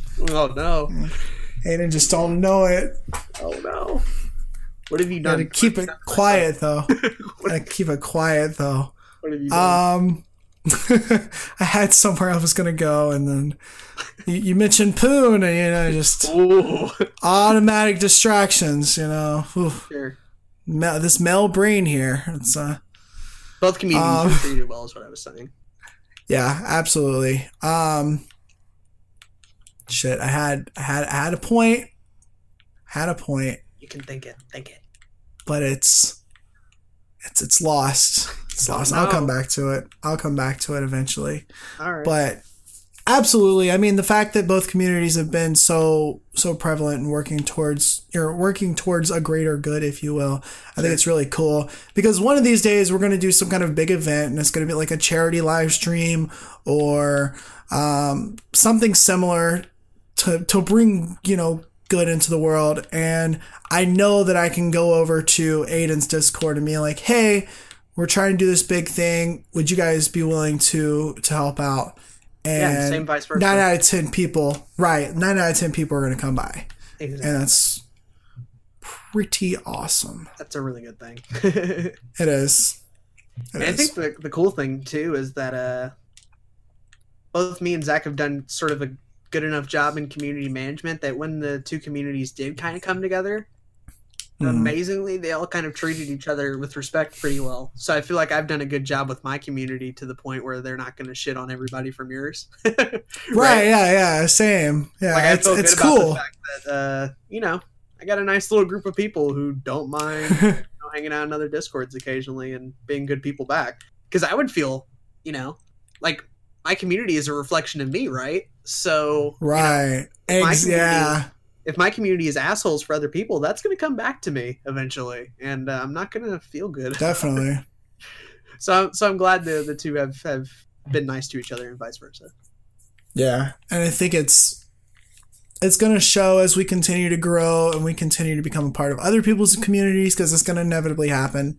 Mm-hmm. Um, more communities will become begin to merge, and that's typically what ends up happening with just about anything. Exactly. I was gonna say oh, you, you were talking it? about I thought of it. I thought it came back to me.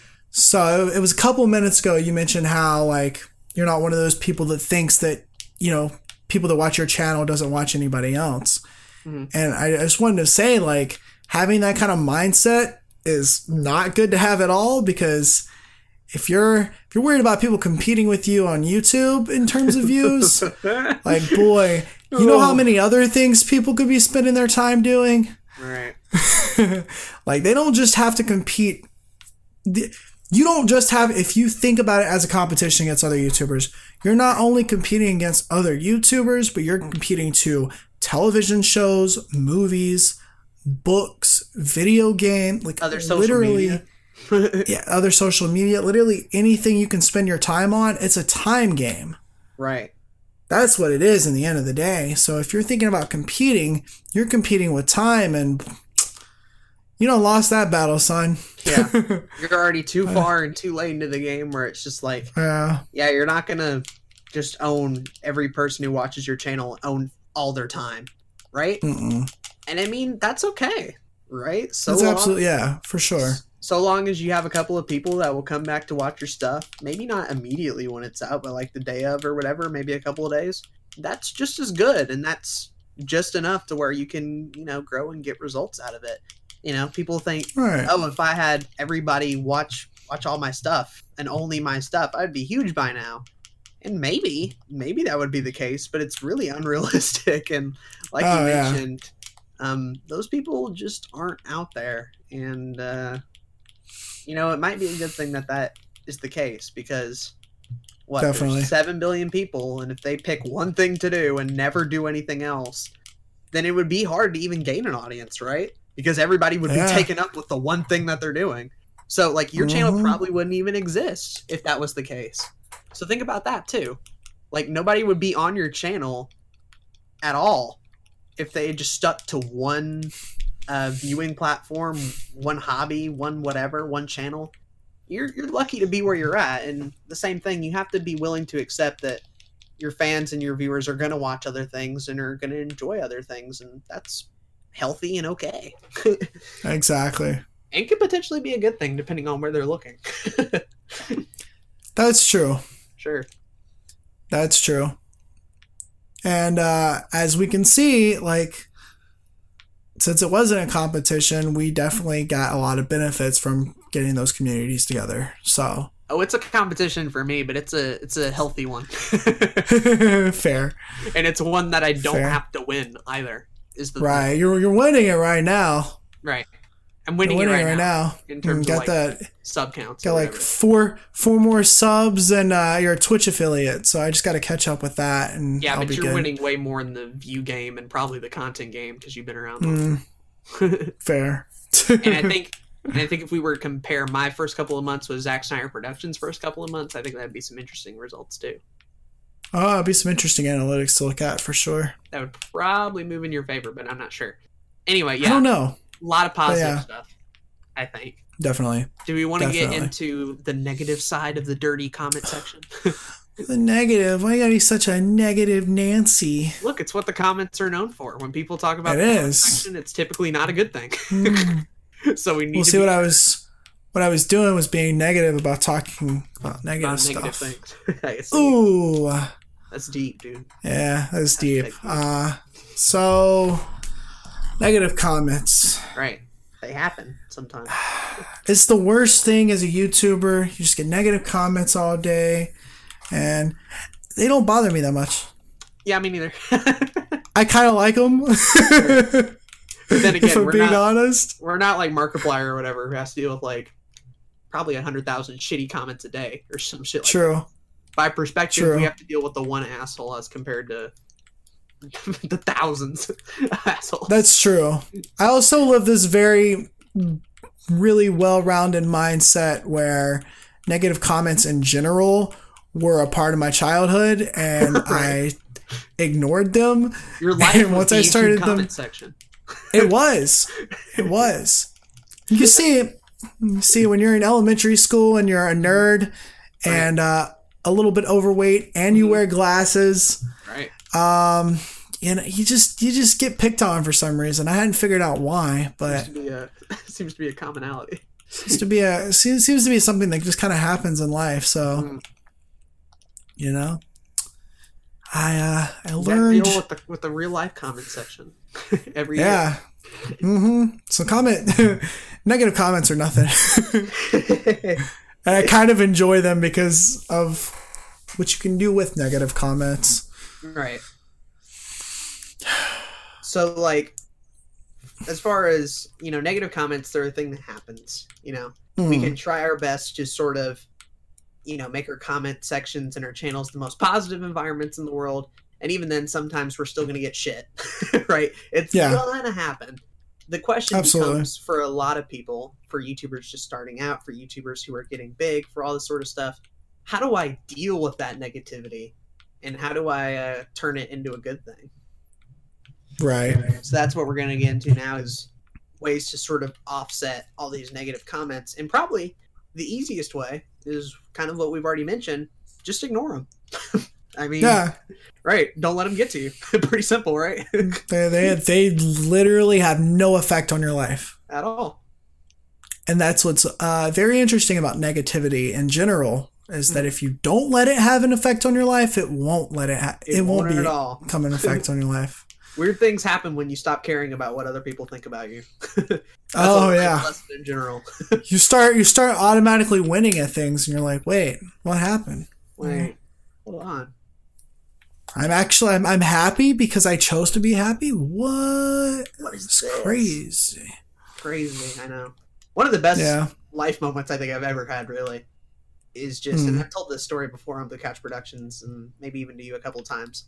Um, Mhm. In middle school, probably fourth or fifth grade, roughly. I'm not sure which. I mean, it was happening around the same time. Boy took school like ultra seriously, right? I feel that. thought school was my life. School was the only way I was Mhm. going to succeed. If I failed at school, I might as well have been dead, right? Like, you know, there's Right. no point in living anymore if you're bad at school. Like, who do I think I am, right? So, as a kid, elementary school, uh, or not elementary school, middle school, elementary school, all that sort of stuff, took school very seriously. Point being, um, but the problem with that is that anytime I would fail or do bad, I would let it get to me really Mhm. poorly. I would let it get to me so bad um, that I would be nervous. I would be anxious. I didn't want to go to classes uh, because I'd be so worried about how a teacher would react if I didn't finish homework or didn't finish a paper, and would sometimes uh, have emotional breakdowns, both at home and sometimes at school. Right? It'd be weird. I'd be sitting in class one day, and then they'd be like, "Oh, come and turn your homework," and then I didn't have time to the night before, and I'd freaking cry and flip out. Right? Like hmm lot of lot of emotions and a lot of stuff uh, especially for you know fourth or fifth grade you're like what 10 or 11 or something yeah. so you're fairly young and you're having to deal with a lot of this shit what made me turn it around and this is a weird story uh, a kid named jason or whatever um, was in my class and i noticed a whole lot of the time um, that he did not care about school at all. and at the start of the year, I thought, man, what a what a loser! This guy is going to get nowhere in life, right? Like he should really pay attention more in class, and you know he would do better and all that sort of stuff, like I am, right? And right. then so one day I get hit with a pretty bad emotional breakdown or whatever, and all this sort of stuff, and I'm in the halls and I'm just checking things out, and I see Jason, who had just kind of gone through, you know, he had sort of failed the same test I did, right? He had been in the right. exact same predicament I have. And rather than letting it get to him, he did the weird thing where it was just like, oh, okay, and moved on. and it yeah. hit me. It hit me right there like a truck. I'm like, wait a minute. I don't have to let this affect me, and I don't have to take things so seriously. and oh my god, it was like I was given a second chance at life again when the, the immediate second I realized that. All of a sudden, mm-hmm. all these things that I thought were so important and I thought that mattered so much suddenly didn't mean anything at all if I wasn't happy, you know? Suddenly right. I could just simply ignore things and simply just live a happier and better life. And here's the thing, like I didn't drop out of school, you know. I didn't quit. right. You know, I didn't become beat. Jason. right. True. And he finished school too. Uh, long story short. Yeah. Um, but the thing was, if any time like I did bad on a test or I didn't get any homework done or whatever, I didn't let it affect me as much as I did when I was in fourth or fifth grade. And because of that, I've had such a better time, not only in school, but just life in general, and dealing with bullies, and dealing with negativity, and dealing with expectations, and dealing with my parents and all sorts of stuff. It was a real life changing moment. And then from like there on I'm out, sure. from fourth or fifth grade on out, I had figured like, oh my gosh, I'm like a genius. I've just discovered this, right? And then would go around sharing it with other people. you know? Yeah. Because I thought, oh my gosh, I'm so happy. I wonder how it would, it would affect someone else. and it's the same thing with comments. Kind of mm-hmm. bringing it back around here. If you don't let yeah. it affect you, then you can live your life happily and continue to do what you love and in this case make more youtube videos right exactly it's sure yeah it, it's all about to put it bluntly it's all about not giving a fuck it really right. is at the stuff on the most basic level right right right so obviously give a fuck about the things you love give a you know care about the things that are important in your life but when it doesn't matter when it truly is things that don't matter and you learn not to care about it, you're just going to live a better life. And that includes the comment sections. Mm-hmm. Um, I, I kind of want to give a give a little brief story myself. I'll try to make it short, but uh, because it got to. me, it got me, it got me thinking. Sure. Um, so I started school when I was four years old in mm-hmm. preschool. Oh, geez. and that was the exact opposite. Hmm, yeah, started f- four years old, very very bright child. Learned how to read before I got to 4K, all that kind of stuff. So I mean, I was a nerd. um, I I was reading to my 4K class, man. Like that's how. So because you know automatically here I am starting out different than the rest of the children for the most part. Um, I had my first bully when I was four years old. Really? Wow. Yeah, kid was named Lee. I'll just leave it at that. Mm-hmm. So, what what became interesting with Lee is that I let it get to me a little bit. Uh, I would, you know, I talked to my dad about it, and he was like, "Just ignore it, you know, just ignore him. You know, he's he just doesn't understand. He's just jealous because you're smart. That's what my dad would say, which is probably what it was. I don't know because at this point I I wasn't yet the obese middle school kid that I would learn to be. Mm-hmm. I did have glasses though. Um, but one day I decided I'm gonna take matters in my own hands. Oh boy! So Lee says something, does something, whatever it is. Your boy picks up a pair of scissors doesn't oh, get as bad God. as you think it was. No, oh, no, it's no. not as bad as you think it is. Your boy man? picks up. No, no, no, no. Okay. Boy picks up a pair of scissors and cuts his shirt. Oh, okay. I cut. I cut his shirt, mm-hmm. and uh, he goes straight to the teacher. Right. And stitches, of course. You know, he should have gotten some stitches, but nah. Um, with these scissors and giving him some stitches.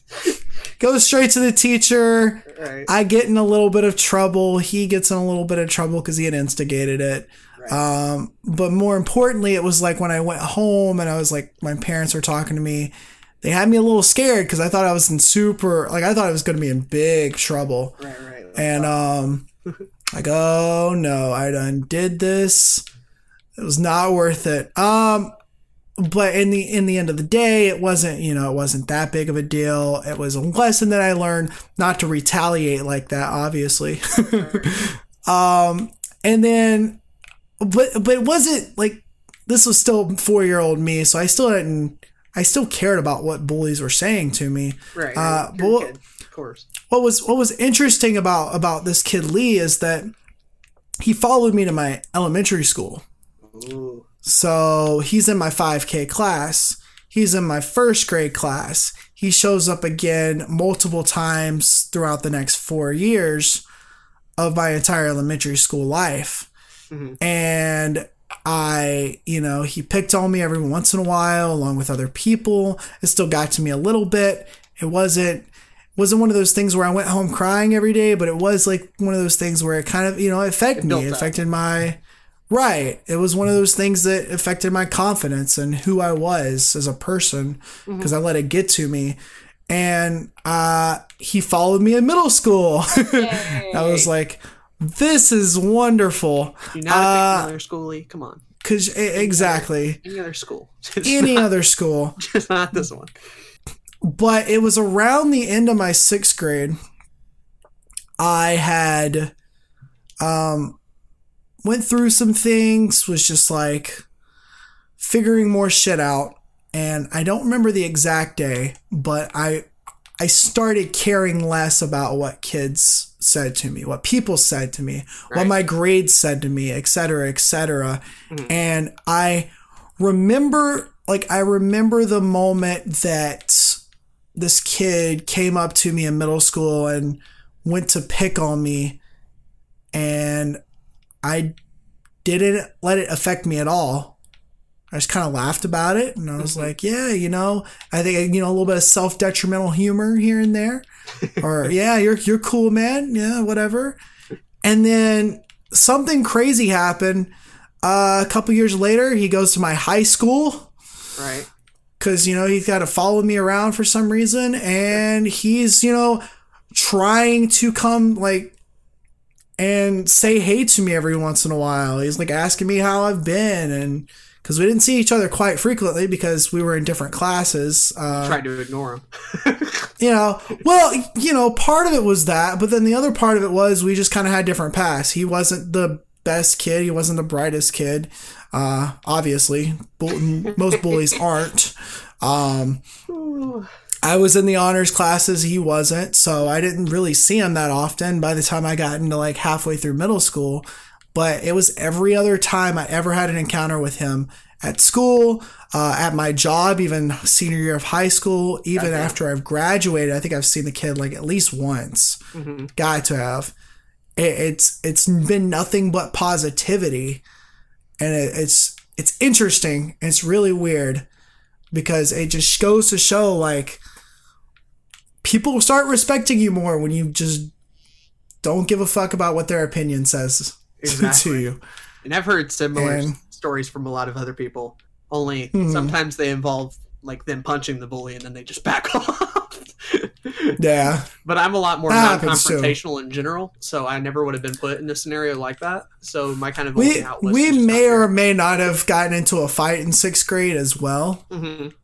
So that may or may With not have happened. not scissors this time. Nah. Fisty. Um, little, little, little fist here and there. Uh, small little altercation may or may not have happened as well. hypothetically speaking. Uh, hypothetically speaking here. Mm-hmm. But then it was it was also like multiple bullies, and it just took me a while to finally understand. Hey, my dad was right. Just ignore him. Mm-hmm. Violence is not, the answer. Never is. it most of the time. Right. Most of the time. Sometimes when it's absolutely necessary and a bear's trying to like kill you, you kind of have to, you know, give him a little kick. A little no bear. Yeah. No, I don't want to die. Exactly. no bear, not today. but sometimes uh, sometimes it's not necessary. Two things from your story. Agreed. Number one, hmm. I think yes. all the best comedians must have gotten bullied sometime in their livelihood because I notice people that deal with a lot of bullying end up being a lot funnier for some reason. and it's partially because what you mentioned, you get a lot of that self-deprecation humor that was oh yeah absolutely that affected you, and then you kind of use them in junk material in your later oh, years. Oh yeah. So it's funny oh, what yeah. used to affect you, like is now sort of used as a positive, which is really cool. number two, I think a whole lot of the whole bullying problem has a lot to do with the parents you have, right? I mm. guarantee you, whoever the parents of that bully is, you know, he probably wasn't treated well at home. You know, I probably, mean, yeah, no, I mean, it was. That's that's true. Yeah, probably was put in a scenario where like, you know, he kind of had to retaliate and he kind of had to sort of, you know, feel good because yeah. at home he just wasn't. And then on the that's opposite true. side, you and me were lucky enough to have pretty good parents that were willing to talk with us and were willing to even when altercations happened, even when times got bad, that they were willing to mm. work with us and sort of be like, okay, look, right, school's important and all this sort of stuff, but you can't let it affect you to this point. And without having those conversations, I don't think I would be the same person I am today. So I feel like a Same. lot of that has to do with your parents and and what kind of environment you grow up in, and it kind of what right. determines if you're going to be the bully or the person that has to deal with it. You know. So that's true. I feel like if I ever do become a father figure in some form or fashion, I really want to make sure I get that part down.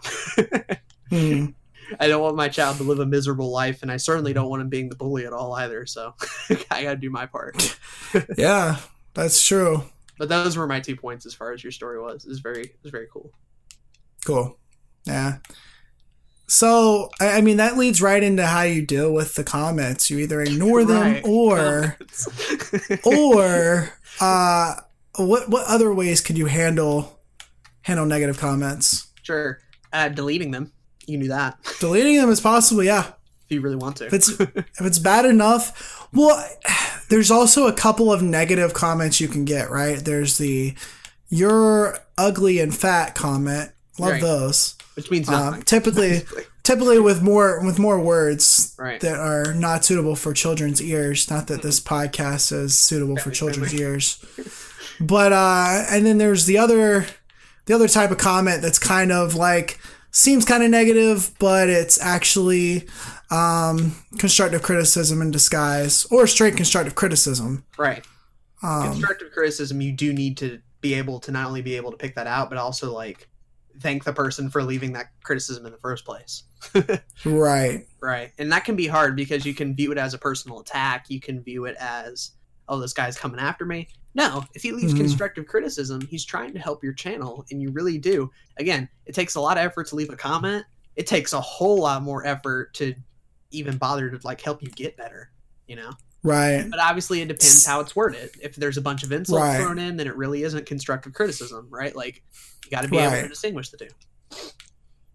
I like to take those kind of comments, show them to somebody, and I like I haven't really had to deal with this because I feel like I can handle negative stuff pretty strongly.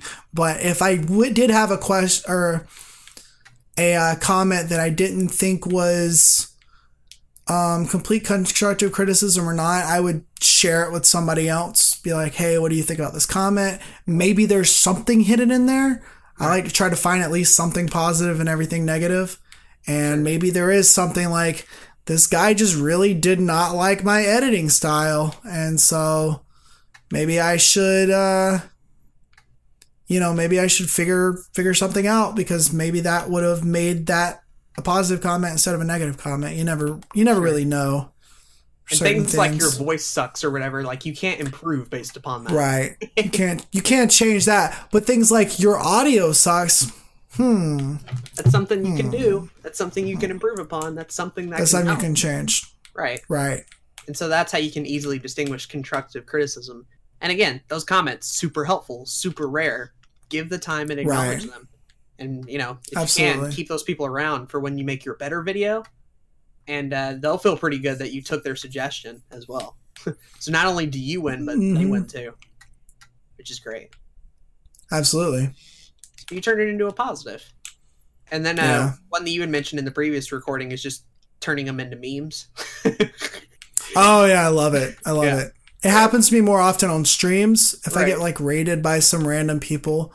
Uh, I, those those there's a couple of moments where I just got like some of the stupidest uh, people coming into my streams just like trying to cause mayhem, wanting a man to cry on camera, and I'm just like, nope. yo, that's funny.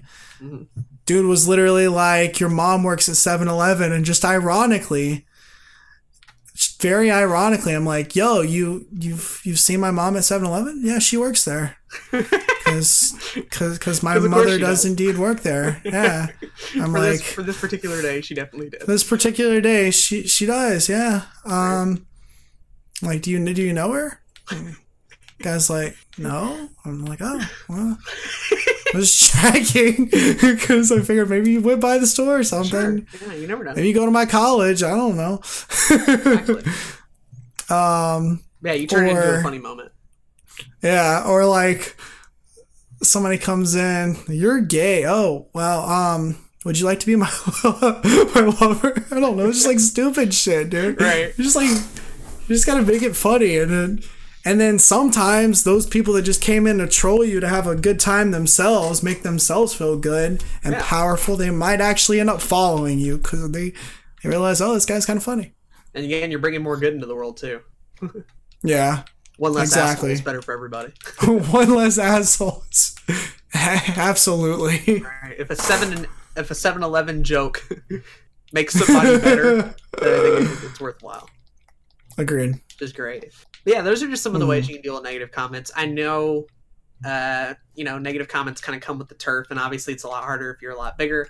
But I figured the community mm. management episode would be the best place to bring that up, just simply because, like, you know, they're technically your community. Mm. they may not, yeah. they may not appreciate you at all, but uh, they're they're part of it. So you do definitely have yeah. to manage it in one yeah. shape or another. Speaking of uh, negative comments, because you're thinking well, those people that are negative towards me are part of my community. So what if they go on a subreddit? What if they make a subreddit mm-hmm. uh, for your channel and it's all negative stuff? And then you have a group of negative people talking about your channel on Reddit or some fan forums or something. What do you do about that? Because that can be that can be kind of tough. Exactly. Yeah, there's a difference between the bully who will just leave a mean comment and the hardcore bully who's out to like ruin your life. yeah. So shit like that. get people little, on their side. a little bit more difficult. The best you can do, I think, in that scenario is just to simply take the high road, right? Hmm. Is to, uh, well, obviously, you know, it's going to affect you. It's going to affect your uploads, and it's going to affect right. uh, how people respond to your comments. Um, but what you don't do is you don't give them attention you don't make yourself look mm like an ass so you're extra careful about what you upload right if you made mm a mistake you don't do it anymore and you just consistently get better and you continue to treat people with respect and pretend like it's not going on until then right? If it's mm something personal you probably don't have any reason to address it don't. If it's something that like needs to bring be brought up then be sure you're doing it in not a hateful way and not a way that's going to add more fuel to the fire and ammunition. If you're going to have to address it, be sure that it's going to be uh, very well thought out and that it's going to, you know, put out the fire, right? Right. adding any right, fuel. Right. You're not making things worse. You're simply uh, stating your position, why you did the thing you did, what's planned for the future, and to thank people for, you know, sticking by you and all that sort of stuff. Things like that. Definitely. Because do that wrong, and you've made your life a living hell. There's so many channels out there yeah. who do the response video so poorly and shoot themselves in the foot that they make their situation nine times worse than it needed to be.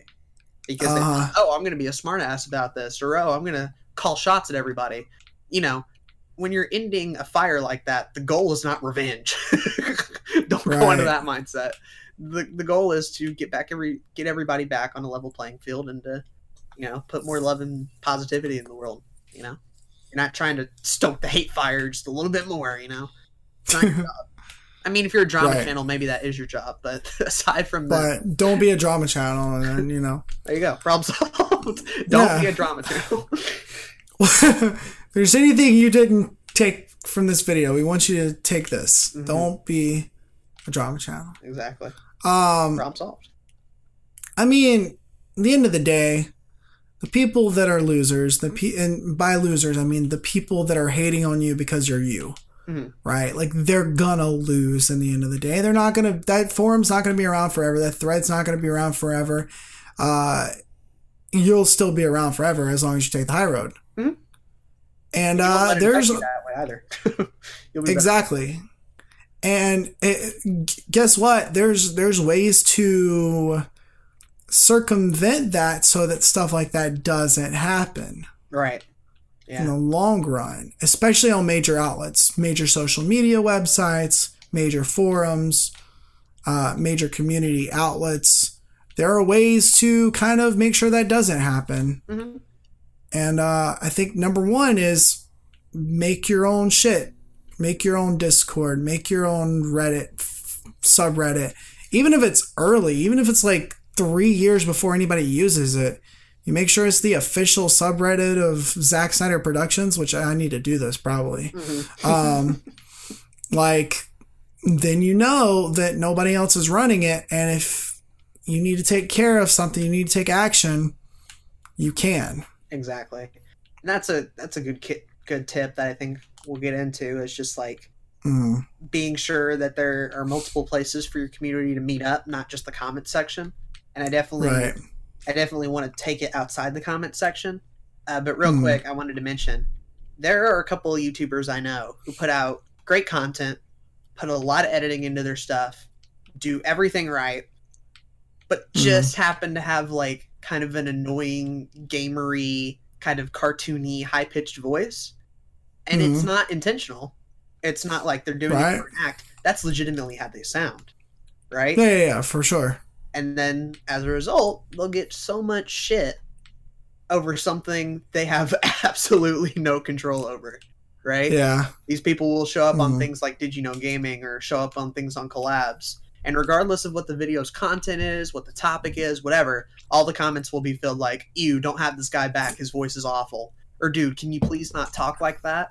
Like, there isn't a choice yeah. there. You know, if you're one of these people mm. who are well, first, thank you for watching the podcast. But if you're one of these people Absolutely. that are, that are simply throwing out negativity and doing that just to get a rise out of people, or if you think you're doing the right thing, uh, you're not doing the right thing. That's not constructive criticism. That's not helping anybody. Agreed. These people are simply living their lives, want to make videos, and obviously have a passion for it if they're continuing to do it so long. Don't make their mm-hmm. life worse by trying to comment on things like their voice or their looks or their past experiences. 100%. You know, because mm. here's the thing we've all made mistakes. And at one time or another, we've all been shitty people. you know? Mm-hmm. Whether oh, you absolutely. were a kid, whether you were adult, in high school, in college, we make mistakes constantly on an everyday basis. And of course, on the yeah. internet, that shit is going to get blown out of proportion and they're going to be used against you. But number one, if you're somebody dealing with that, try not to let that affect you. And number two, if you're a commenter, don't push negative shit like that that they can't control, and it'll just make everyone's right. viewing experience just a lot better in general. I think anytime I see, you know, people giving shit to people like that because their voice or anything like that, I try to leave a positive comment or I try to support them somehow, either via Twitter or via YouTube, because I really do feel for people like that. You know. Right. I'm like, how bad would my you... YouTube experience be if, like, let's say I just had a big old zip that I couldn't get rid of? Like, right? That would mm-hmm. suck. People would call yeah. me that. You know. Mm-hmm. So I, I think how lucky I am, and just want to do a better job in general. Well, I mean, it just comes down to the fact that we all have we all have strengths, we all have weaknesses, mm-hmm. and some of those are based through skills and the lack thereof, and then some of those are based on things that none of us can change. Mm-hmm. You know, it's if I complained every single day of the week that I'm not a hot 22 year old female and that that's the reason my success is not happening, then right. there's only so much money in surgeries that can potentially get to that. oh, hell yeah. And I ain't willing to do that. I like where this is going. The possibilities. Are are you? I need to bully Zach yeah. more so we can get some become a woman. Be very Zack Snyder Productions just needs an attractive twenty two year old female. Mm. I'm turning twenty two in January. What else can I do? No. Oh, here we go. Very Oh boy. Um, the point is, you know, strengths and weaknesses, we all have them. Right. And so if you're that mean commenter, like, I'm willing to bet you got a lot of weaknesses too that you can't change. Probably the biggest And one if- being that you're insecure. and you're a dick. Yeah, exactly. Right. exactly. And then on the other side of those comments, if you're getting these comments all the time, look at your strengths and play the fuck out of them. if your voice isn't the best, maybe you should try something a little bit different. Change it up a little bit. Right. You know, figure figure some figure some ways out. You're smart enough if you've gotten that far and with those mean comments, you can figure some other stuff out. And indeed, indeed, there's always a Yeah. workaround. It's never the end. Keep doing your passion. Keep Exactly. doing what you love, and good things will always find their way in. I think. For the most Exactly. Agreed. I think so too. I think I think goodness is just so inherently the number one thing that's gonna I'm one of those you know. people who don't think like we're all born evil or shit like that. You know. right, right, right. At my most pessimistic, I think we're all born with a neutral state, and that depending on your Hmm. environment and who you live with and all that, it can determine how you act and behave. But I definitely Hmm. don't believe like, oh, everybody's just evil or some shit. Like, there's good, and there's good. No. there's good. Yeah, yeah, yeah. If everybody was just evil, we'd all still be evil because it'd be very hard to learn from evil. Exactly. I think so. Uh, But yeah, that's all I had to say about negative comments. I think what I want to get into now is just, you know, you kind of have a community in the comment section, right? You're building up a couple of fans here. Uh, when do I take the step to get myself a place where my community can hang out? And mhm. how do I do that? Like, what places do I go to? What websites? What little programs? Like, I don't just want my community to be in the comment section. What do I do? Right. Well, for starters, start yesterday. right. do it. do it two days before. hmm if you're wondering Yeah. the win on this, it's right now. Yeah. it's last week. That's the win. It's last week, exactly. You need to be making sure you already have places for your community to hang out from day one, because Mhm. the earlier you set them up, the better opportunity they have to grow, and they can be a lot bigger than what they would have been if you had decided to wait out and be like, "Oh yeah, I don't like Skype," or "Oh yeah, I'm not a fan of Discord," or "Oh Reddit sucks, I'm totally not doing that."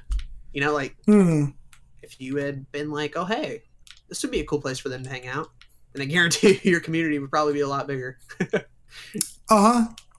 Sure. And uh, let's let's say you decide to I don't know make a new channel. right. If you didn't have anywhere anybody you could talk to and be like, "Hey, I'm going to be posting out content to this channel now," uh, except through like one update video that maybe some of your viewers will see.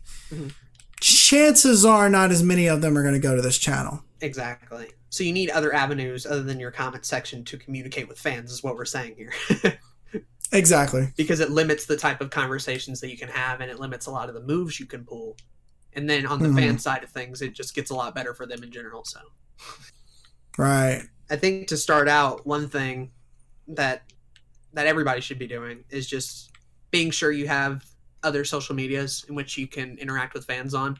So Mm, Twitter, Facebook, Snapchat, Instagram, mm, an email list if you want to go old school. And I think that's a way. yeah. If YouTube shuts down, you still have people to talk to.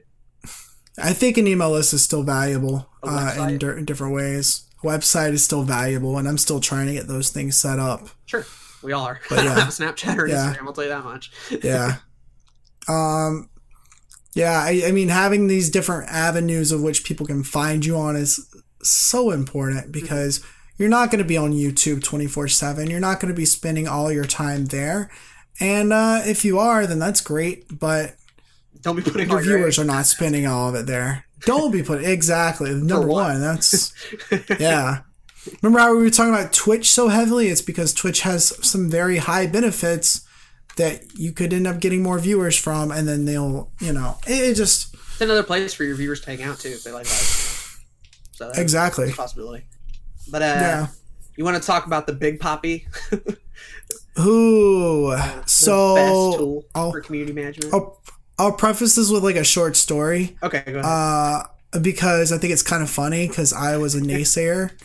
Um, about beginning of the year, sometime 2017, Right. uh, I was a strictly Skype user. Mhm. I use Skype pretty much every day. I used it to talk to Damien. I used it to talk to Jay and a couple of other people in the Discord.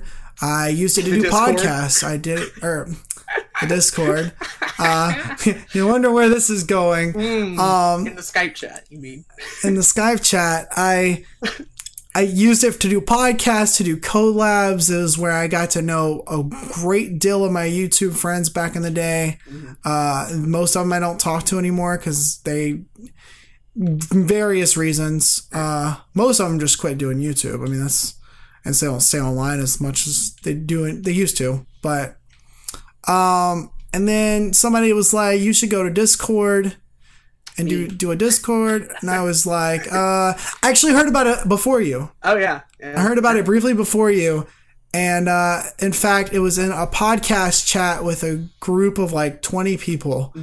I remember those uh, uh, people too, bitching about Discord. We're, yep, yep. They were they were bitching about Discord, and I had to like remove a couple people from the chat because it got so antagonistic and so attacking towards people. Right, right, right. They're like, "You're stupid if you don't use Discord for blah." I was like, "Man, this is really selling me on this idea."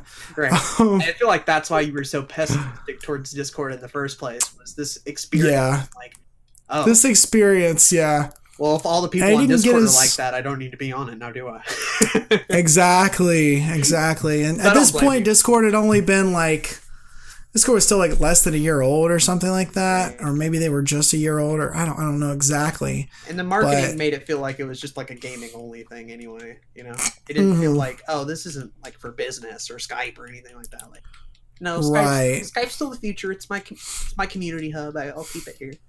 Skype is still very important. I still think Skype is important for certain things, Mhm. uh, business things specifically. Right. So if you're looking into YouTube as a atmosphere to grow your business, I still think you should have Skype for certain things because not everybody is using Discord Yet. yet. They're all like Zach. But they're, they're unwilling. but I finally had like a group of people that I started to trust more that was like, yeah, you should get on Discord. Uh, Aiden was one of them, Jay was one of them, and then my best friend Damien got on there because of another YouTuber that he watched, and he was like, "Yeah, I use it for the text channels, and here's why it's good." And long and behold, now I'm really glad that I have it. exactly. We would be in 'Cause- such a different place right now if either me or Zach had not used Discord when we did. Yeah, We'd be in total two totally different places.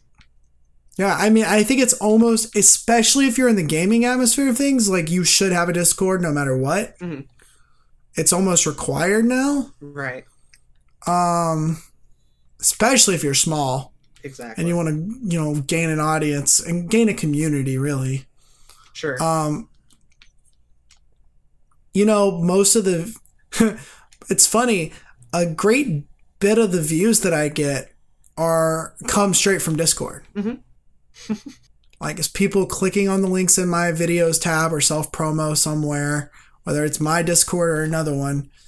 And uh, I mean, it's it's been such a big upside. sure. it's like another notification system. That's that's what like a lot of these places are. Is it's another notification system, along with the fact that you can talk with your your viewers slash fans um so heavily, which is awesome. My one thing, if you've Mhm. listened to this entire podcast and haven't gotten a single thing out of it, my one takeaway from this entire deal, if you do not Mhm. have something like a Discord, Skype, Facebook fan page, subreddit, website, whatever, if you do not have a quote unquote community hub, you need to be doing Mhm. that today Right. after this podcast, during this podcast, whenever you need to. Because if you're small, you're going to get the opportunity to grow a lot quicker. And if you're big, Mhm. you're going to give your community a lot more value by feeling like they're appreciated, by being able to talk to like minded fans, by giving you Mhm. quick feedback. So let's say you ask a question, you know, in a video or on Twitter, it can take a pretty good while. But then in like a Facebook fan page where you have nothing but your fans, or in something like Discord where you can get instant responses, right. you can get feedback real quickly. So it's great for that as well. And then, uh, mm-hmm. last but not least, Zach had kind of brought it up earlier, but you get to manage it. You have so much more leverage when you're in a place where the majority of your fans go to somewhere you set up as opposed to somewhere that some other fan had to set up who maybe let things get out of control, who might have made sort of a toxic environment, who might have let things go too far. And now all of a sudden, a lot more people hate you simply because you didn't have your own little community hub and you decided to let someone else do it either. And that's the thing. Like, that's real impact, you know? And you didn't yeah. even technically do anything wrong, you know? But you still get affected by it. Because, like we mentioned mm-hmm. earlier, your community is a reflection of you. So if your community is doing shitty things, if your community is in a toxic environment, if they're not treating people well with respect, then that's going to reflect back onto you, onto your brand, onto your channel, onto your views, onto your relationships with other YouTubers, and things like that.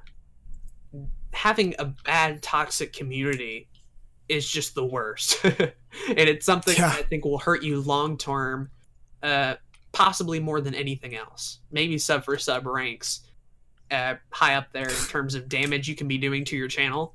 Having a toxic fan base is one of those things. So that's why I yeah. say the big takeaway from this is get yourself something like a Discord or a Facebook fan page because if it is toxic, then you have the chance to fix it and improve it. If it's not, then you have a chance to breed more positivity in the world, set up things like charities and other cool things and do more good, and then to also improve your own channel and to uh, just improve the the people who your community, just improve the lives of your community themselves. So get yourself something Agreed. like a Discord, Facebook fan page immediately. I don't care how big you are. Agreed. One hundred percent. Yep.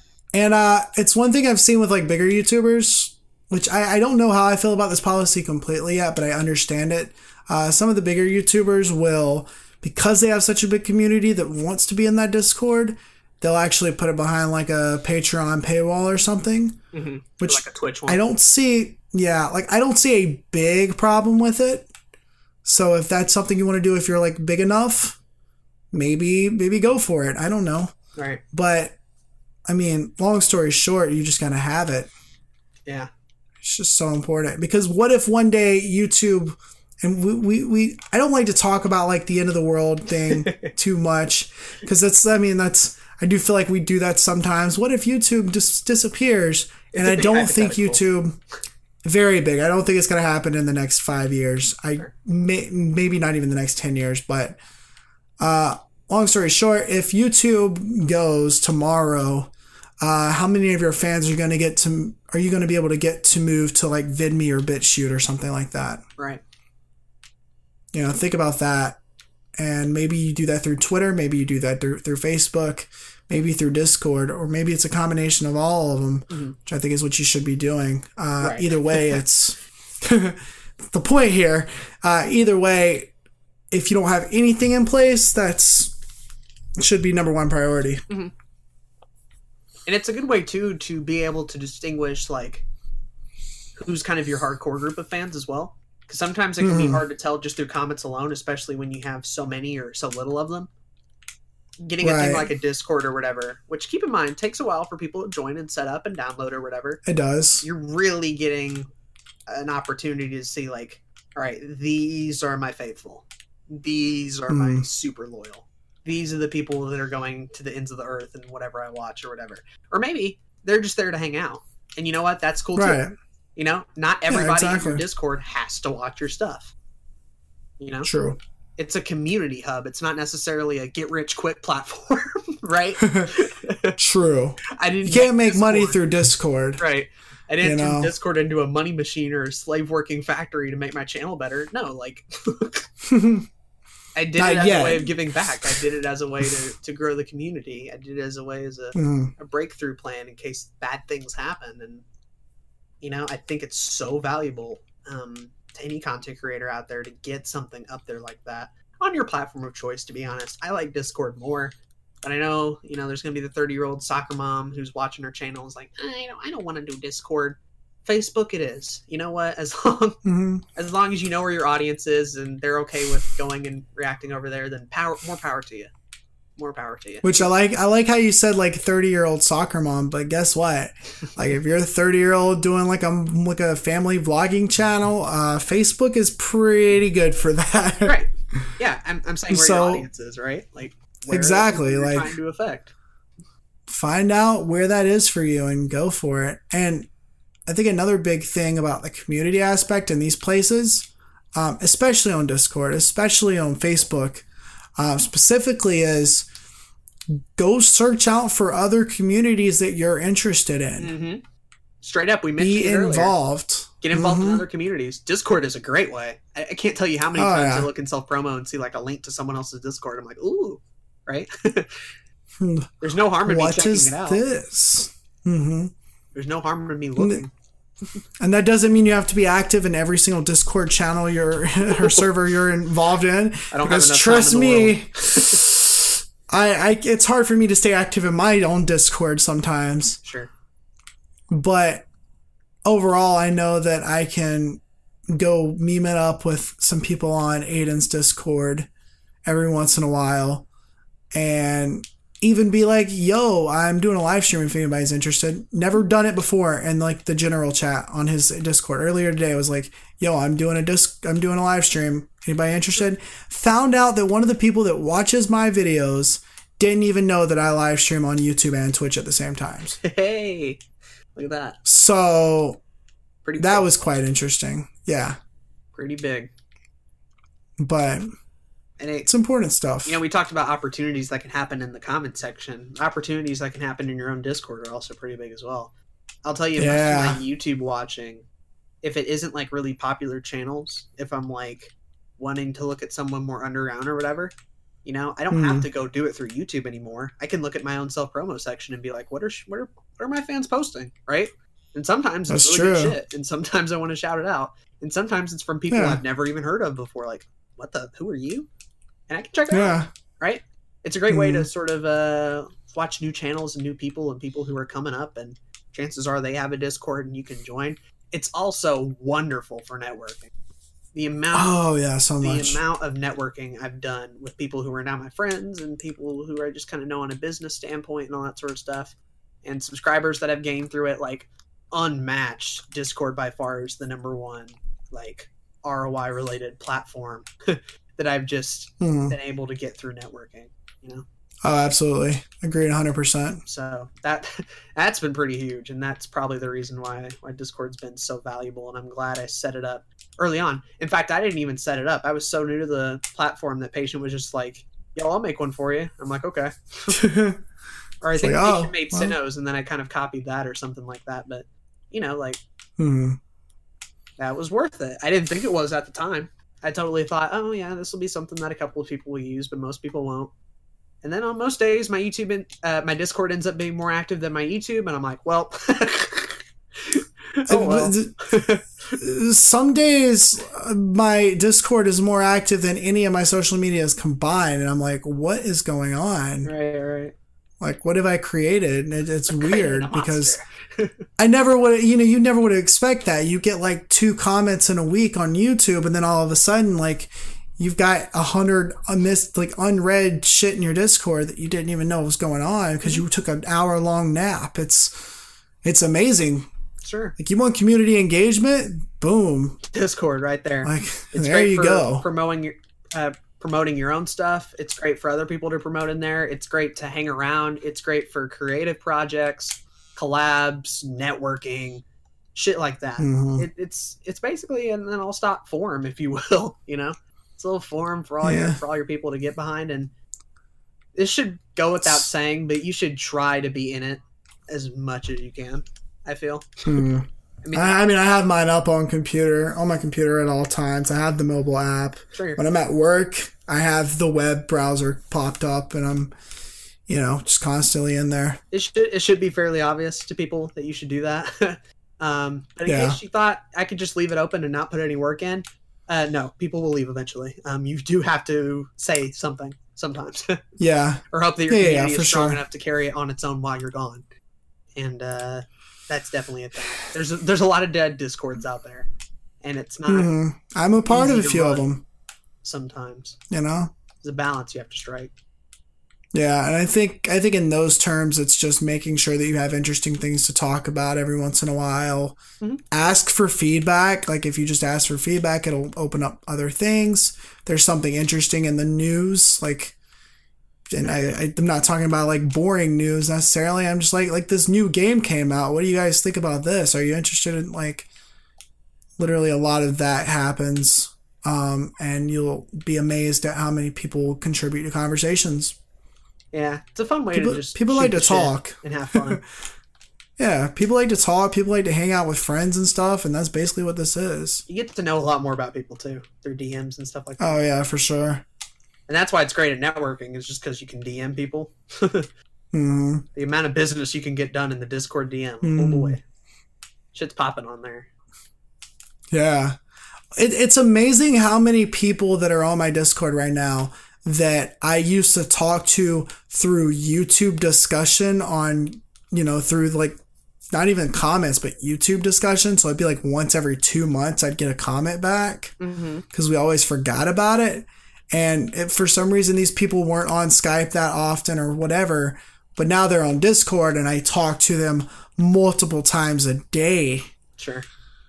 Like it, it's amazing that way. I think it's also great too for uh, people who do more longer content that can take sometimes months to produce. You know, mm. for channels like that who take so long to making one video, but once it comes out, it's amazing. Discord's cool, oh, especially oh, yeah, because true. that's the only way people hear from you, right? Mm-hmm. That's the only way people know that you're even alive. Sometimes is through Discord. That's a great point. So if you're having mm-hmm. kind of like a dead period where not much is going on, or if you're still working on a video that everybody's looking forward to, Discord's a great way to not only promote it when it comes out, but keep people active while you're still waiting and hyping them up and doing all sorts. Yeah, I was stuff. gonna say you so can hype that shit up too. If you're a channel like that, especially, I think Discord and and fan communities like that offer so much because you know sometimes they might not be following you on Twitter. Sometimes you know if you're doing a Kickstarter game, they might not just read the updates or Patreon or stuff like that. Having a little fan community mm-hmm. can help keep projects alive, even when you don't think they would. Right? Like very mm-hmm. valuable stuff, I think. Yeah, because as a content creator, well, because it's interesting, right? Because as a content creator, we're like juggle these 20 social media accounts and make content, and it's hard, but we have to do it to keep afloat. Mm-hmm. But as an average person, not everybody is on these 20 different platforms. Right. And that's okay. That's why you want to have as many platforms as you can so you can reach everybody. Sure. As many as possible, anyway. yeah. True. Because there will be some people that just watch your videos every once in a while and you'll never know who they are because they never say anything to you. Mm-hmm. And that's okay. Sure. And I, again, just from a not even a numbers game, but from like a friendship perspective, so many people that I've met, so many people that I've gotten in touch with, people who might not even watch my videos, but sort of like what I do, and people that I've talked to mm-hmm. and helped out through bad times and bad situations through Discord. Like, shit like that you can't put a price tag on at all. I mean, like Mm-mm. you know, these, these moments like that, I think, are, are what make it all worth it. And, you know, I'm I'm glad I have good moderators on there too when things hit the shit. yeah. Well, I mean, if tomorrow I, for some reason, decided I can't do this whole create content creating thing, like if anything, I know I've got some very good friends. sure, help you. And that's so much more valuable, you know? I agree. Agree wholeheartedly. Yeah. You just got to be ready for that stuff. And, uh, you know, I mean, like, what more can I say? There's going to be people who listen to this and just ignore community management as a whole. And you know what? I think a lot mm-hmm. of those mm-hmm. people are just going to lose long term. And I'm not. Oh, I agree. I'm not going to feel bad for him because we've spent probably too much time talking about all yeah. the great parts of, of a community and and why you should be building one. You know, not only for just yourself, but for the people mm-hmm. who are involved as well. And one day I do hope to do like Zach mentioned and do things like charity live streams and giving back to just the world as a whole and not just myself. Mm. You know, when I get yeah. to the point where I'm that big, um, that's going to be a special day. That's going to be an amazing day. And uh, definitely, yeah. I mean, like you hear it all the time on my channel. How every time I reach like a certain subscriber milestone, I'm like, "Oh, thank you guys so much!" And you all probably hear it from so many YouTubers every time they hit a milestone. Oh, you guys are the best. You're the best fans whatever, whatever, whatever. And I know it's very cliche. It's very overplayed. It Everybody and their mother does it. But here's the thing. I actually mean it, and I'm willing to back it up via the things I do in community management, like answering Same. comments, typing things in Discord, being genuine about what I say, letting people decide things on my channel simply by whether or not they want to watch it or not. Like, you know, call me hokey and cheesy all you want, but when I say my fans are amazing and when I say they've done so much good stuff for me, I 100% mean it. I really do. Definitely. Which is why I repeat it so damn much. yeah, I mean, you gotta you gotta bash it in their heads. Right. You know, if they don't understand it the first million times. It's right. The second million, million times they'll really get through it. Yeah. Sure. But yeah, um, if you don't care, fine, don't care. Continue to put out videos and continue to wonder why people don't care about them. You know. I mean, it's like the only reason why somebody would be like, "Oh, I can't do community management," is because I don't have enough time to do it because I'm working so hard on my videos. Mm-hmm.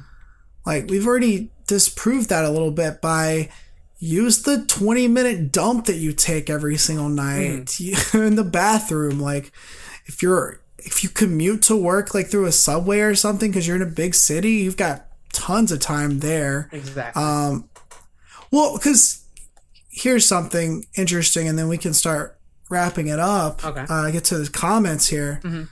but like, um, I was in Japan for an entire month. Yeah. For a school class, and I couldn't make I couldn't upload videos. You could record. They're, literally. I could record, but I couldn't upload. There was just no time for me to do the editing and stuff. I was too exhausted by the time I got the bed, you know, that night and everything. And so I couldn't do anything there. I just saw my watch time go down and it was it was what it was. But here's the amazing thing was since I was in Japan and I was riding subways a lot and trains and there was the 14 hour plane ride on the way there and the way back uh, the times I took, you know, I was in the bathroom, times I was waiting in a restaurant for food. Like I spent so much of that time on Instagram, getting my Instagram account started up and posting pictures there, or being in the Discord and chatting with people, mm-hmm. or, you know, being on Twitter, promoting a couple of my older stuff, getting on Reddit.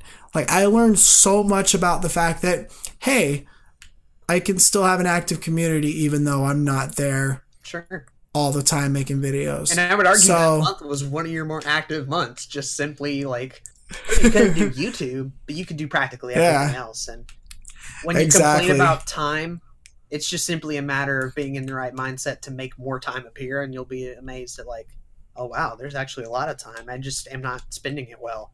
And look, time management right. is a skill that we're all horrible at to start, but we get better and better if you make an effort, mm. you'll get better and better. That's what I'm saying. Yeah. So if you make an effort to interact with the community, you'll get better and better at it. Don't worry if you're shy. Don't worry if you're an introvert. Don't worry if you on some days really don't feel like talking to people. You know, we're human, obviously. Shit like that happens all the time. Mm. But you will get better, you know. And chances are yeah. a lot of people watching your stuff probably enjoy your shy awkwardness anyway and want to see more of it. So Exactly. you know. Weirdly enough. Exactly. Yeah. And uh, the last thing I wanted to do um, before we end it is I wanted to quickly thank all the lovely moderators, and I wanted to just give a little respect to all the people who have to deal with community management, whether they're in a big company like EA or you know they might oh. be like a community management person oh boy for you know a book they're writing or shit like that or if you're just like me and you just have like a tiny little discord that you have to manage community management is a job that does not get a ton of respect. It doesn't get a ton of uh-uh. love. You're not rewarded for it constantly. It's not something that's sexy. It's not like you're the creative or you're the director or whatever. But you know do not be misinformed. You are the most important and special people involved uh, when it comes to a project. And without your work and without your love and dedication to managing communities i guarantee you there would be a lot more shitty stuff out there and there'd be a lot more awful people out there if it weren't for you oh, guys. Oh, for sure. So if you're in community management, thank you so much for all you do. And in my community in particular, I want to just quickly thank a couple of people who have sort of made it all happen. People like uh, mm-hmm. Sino Green, Danku Franku, High Legend, Mr. Butternut, uh, Jay, yourself, obviously, you've been a huge part of it um, from the beginning. People like uh, Kyle, uh, who just just recently started commenting, but I figured I'd go ahead and shout him out anyway. And most mm-hmm. importantly, I think the person that has helped me through the most of this stuff and has been there when times have gotten really rough.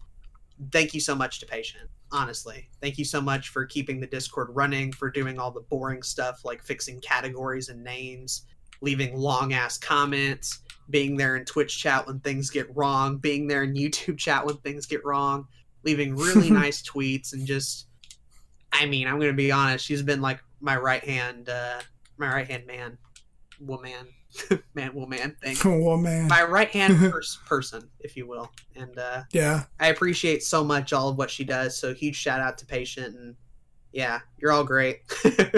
all the fans watching this podcast are great. And uh, in just a second, we'll be getting to reading your comments. But uh, did you want to shout out a couple? Yeah. Yeah, definitely. I mean, obviously, second on all the community managers out there, you know, because I think we both know firsthand shit's hard. Right. it takes a lot of time out of your day where like I there's plenty of it's funny, right? There's plenty of nights where I could have been working on a video, could have been editing something, and instead I was in my Discord in a voice chat being dumb at three to seven o'clock in the morning. Um, and I'm glad I did that. You know, it's not wasted time because it's still productivity. It's still being in your community and it's fun and it's enjoyable. And obviously, I wouldn't have that community if it wasn't for people like you and like Jay, like Parker, like Damien, Marjak, Kyle, uh, Donovan, you know, some of these people have been around for years and some of them just for the past year. But either way, they've definitely, you know, boosted my spirits in many ways whenever I'm doubting, uh, you know, the paths that I've taken. I, I know that I can just kind of go in there and have somebody kind of get it. yeah, somebody to listen and maybe even just a little bit of validation. Right. Right. Never, never hurts. Sometimes, you know. Somebody who's got your back and is looking out for you. Right. It feels nice. So, right. To all those people, um, thank you for for providing value to us, and I hope we have done the same to you. same, yeah, exactly. for sure. I, I love the the various kill yourself comments that I get from Jay because it just it just mm-hmm. it's it's great. It's great. Really lightens like, your mood. When he, when he tells me to quit YouTube, it makes me think how ridiculous that actually is, and then right. I don't quit YouTube. so, yeah, there you go. yeah, yeah. But speaking yeah. of community management, mm. community management. Don't we have some comments to answer? Mm.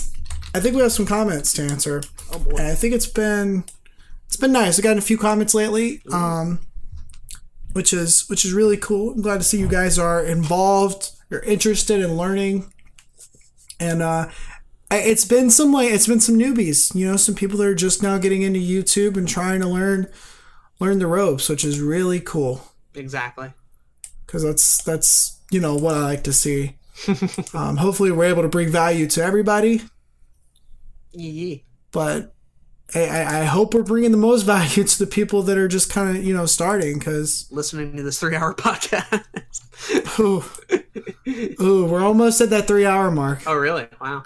We're almost at that three hour mark. Two hours and 58 seconds. Damn. Or 58 minutes. What am I talking about? We actually yeah. made it longer than the previous one, which is crazy. Yeah.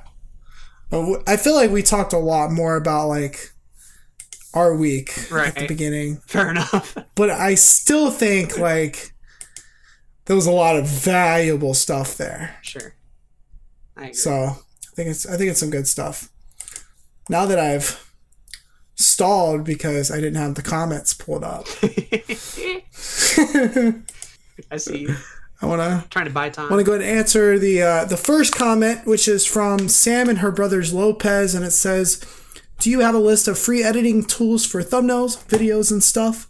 I know you mentioned them in the podcast, but if you have links up somewhere, I'd like to know." I left a brief little comment, but I felt like we should answer this in the com, you know, in the podcast, so more people could hear, just in case they missed it in other episodes or such. Mm-hmm. But I will be setting up I, I hope to have a website up soon that will have all this information in a, in a nice little nice little list with links to everything. Sure. Uh, so you guys know exactly what we use or what we could be using if we need to go for some more free stuff or whatever it is. But what do you use for? I know exactly what you use for photo editing, and it's free. So right. Um, so the good people what that is. The program I use for photo editing, as well as for things like thumbnails or social media images or just wacky random stuff in general is GIMP. It's free. Mm-hmm. It has a lot of the same tools that uh, Photoshop does. Obviously, there's a little bit less there, and um, you're gonna have to learn a good bit of the software and how it works. But there's a billion little mm-hmm. tutorials out there. Um, but yeah, GIMP is what I recommend wholeheartedly. It's great for starting out. It's great for simple photo stuff and even more complex stuff if you're willing to learn it. Um, but yeah, mm-hmm. GIMP, G I M P you can search that and you can download it and it's free and once you start learning it you can be making the thumbnails and all sorts of cool stuff that's right and then as far as yeah. audio recording goes this is another free program that just practically every youtuber under the sun uses i feel like in one form or another uh, the program we use to record audio is audacity you can not only record audio there but do a lot of editing just right there you can cut you can do a little bit of audio editing in there just uh, all sorts of fun stuff But it's also free. Mm-hmm. It's called Audacity, A U D A C I T Y. Um, mm-hmm. Pretty helpful there. And then the main one after that, after you get your audio and your photos, as far as video recording programs go, the one I use is OBS. Uh, shouldn't have to spell that one out. It's literally just O B and S. Uh, but I use that. But you can use, also use for streaming. Yeah, you can use that for streaming. You can use that for recording videos all sorts of stuff. Typically, OBS is fine tuned with a lot of features and settings. Can be a little tough to learn, not gonna lie. Uh, but once you do, mm. you mm-hmm. can get streaming and video recording out of it. Um, Bandicam is also an option. Hypercam is also an option. Your phone typically is the best option if you have one, and if it's good enough. Um, mm-hmm. But yeah, that's pretty much it. And then for video editing, there's free options and paid options. But I'm going to let Zach talk about those. Yeah, so for video editing, video editing, if you are a Windows computer Windows user, which you should be, because uh, Mac is not the way to go. Uh, sorry, uh, a little personal bias there. Mm-hmm. But if you are a Windows user, uh, Windows Movie Maker, which we've all used in some form or another, probably. Right, I have. Um, I remember using it in elementary school. uh, yeah, Windows Movie Maker still does wonders if you're doing simple, quick edits and stuff. If you're a vlogging channel, if you're a gameplay channel, Windows Movie Maker is going to do you right. Yeah. Um, same thing with on Macs. If you use iMovie, right. it's pretty much Windows Movie Maker for for Macs. Um, and I know iPhones obviously, have a ton of apps and shit that you can just use for free for video editing too. So you could edit a lot of stuff off your phone. They do. Android's the same. Right. Uh, there's there's a lot of. Uh, by the way, I'm going to talk about Adobe programs. Adobe has free, uh, easy editing apps for your phone. Mm-hmm. If I'm not mistaken, I'm pretty sure that, that that's the case. And so you can get some high quality stuff done that way. It's all it's all simple edits, but for free. I mean, that's that's what you need right there. Exactly. Um, and then if you want to get into paying for money, if you think it's paying for money, boy, give me money. Can you tell? Can you tell I'm tired? A little bit. Can you can you tell just a little bit? Okay. A little bit. If you want to start getting into like paid options, I I still highly suggest getting the Adobe Creative Cloud. Mm-hmm. Uh, I wished I was an affiliate, but I'm not. um, basically, it's thirty dollars a month if you're a student. It's fifty dollars a month if you're uh, not a student. There's there's only two options there. Um, but it's very valuable because you get not only Adobe Premiere, the editing software, but you also get Photoshop, you get Audition, which is for audio, you get Lightroom, which is for enhanced photography. You get a lot of different apps that you can use for a lot of different creative projects that maybe you won't use all of them, but maybe at one point you'll get some people on your team that could use sure some of this stuff. And you use so I think if you Photoshop, yes, for video and right stuff. Right, right. And I use Audition for for audio editing and stuff too. So cool. It's all all very valuable. And as far if anything, as what I do for editing, I use Vegas. Um, mm-hmm. Another option is Camtasia Studio. is pretty good, but it is definitely the it most is. expensive mm-hmm. out of all of them for some weird reason. And you get pretty yeah. Well, I think that's the problem. Is you also get the recording option there. Sure. Which uh, is good. It's good. Um, I used it for a while. Exactly. I totally paid for that. Mm-hmm. And uh, I'm just saying, mm-hmm. if you ain't got the funds and you don't mind being a little legally gray, hmm. you're like an anti-hero. You're like Batman. You know, you don't follow the rules, right? Like, hmm. be a dead, be a Deadpool. There you go. Exactly. That that's more of a fine yeah. analogy because Batman would never torrent. I feel like he's he's not a torrenting guy. He's not a torrenting guy. Yeah. He'd, he'd go catch the torrenter. Mm-hmm uh, the bad guy right. that's actually just a middle a school and a high school kid. Sure. Uh, yeah. But torrents are out there if you're interested. uh, not saying I do that, but you know, mm, it's there. Not at all. No, I think the important thing is is find something that you can use and learn it. that, and learn it, and then if you feel like, hey, this is the path I want to take, then you know investing time and money into something that you feel strongly about is not a bad thing. Because in the long run 30 to 50 dollars a month if you've got it you know a decent paying job if you're able to pay the bills mm-hmm. fairly well and you can you know not go out to eat a couple nights a week instead pay for adobe creative cloud or something like that right. like that might be very valuable to you. Exactly. I feel like. You kind of want to give back and support the programs you've been using. Right. A little bit. Because I, I, I really feel like the the more I've had Adobe Creative Cloud, the more I've had Adobe Premiere specifically, the better my videos have gotten because I've been able to do more stuff. Sure. Like it just allows me to do more things create you know creatively. Right. That's always a good thing. too and learning about other programs. Just because just because mm-hmm. you have one that you use doesn't mean you can't expand. I mean, I've thought about Premiere True. several times, and I'm probably going to hop on it eventually. Uh, but for now, Vegas mm. is what I'm comfortable with, and that's what I'll use in the meantime. Right. But that's as far as software goes. We could do a whole nother episode about hardware. In fact, I was thinking, you know, mm. Christmas time is going to be rolling around. There's going to be a lot of people who want to get into the content creation Ooh, game. Maybe only have a little bit guess... of money. We might do like a little mm. wish list, a little YouTuber wish list. your boy might be getting that uh, Amazon affiliate program yeah. back. Hit up, hit you guys up with a little bit of links. Exactly. You can be Santa Helps Claus. the channel. The ugly elf. Are you calling me fat? I feel like I got some leverage with the ugly elf comments. You wouldn't have noticed that, but you did surprise uh, me. Oh, so shit, I'm not supposed to let people know I give a fuck about mean comments. Exactly. You're a hypocrite. But thank you for the comments. Hopefully that helps. Zach yeah, yeah, for sure. Yeah, for sure. I won't, but but Zach will. I won't. This is this is why the podcast is on my channel. Exactly. Although there's links to my stuff, which if you want to look at, you can. There is. But I mean, you want to join my so. community? Feel free. Right. It's in there. So the next question comes from Tiffany Alexander, which I believe is the mother to the channel that we just talked to. Oh, really? I did a, I did a little digging after the the first time we recorded this, mm-hmm. and so the comment says, more. I really enjoy the podcast. I like how long they are. I work graveyard, so I'm always looking for more podcasts. Mm-hmm. So first off, thank you so much for Thanks, yeah. spending your graveyard shifts listening to us. Right. Like that's awesome. Sure. and uh, she continues and says, I'm starting a YouTube channel for my kids. Probably not your guys' thing. You got into a little bit when you talked about evil Spider Man. but, but I would love to know what tips or suggestions you guys have. If none, that's cool. I'll still keep listening. Thanks. Thanks for so, general supporting. Absolutely. Thank you for the support. We do appreciate it. And while I might and, not have uh, a ton of stuff, um, someone's been getting into the kids' channels, you know?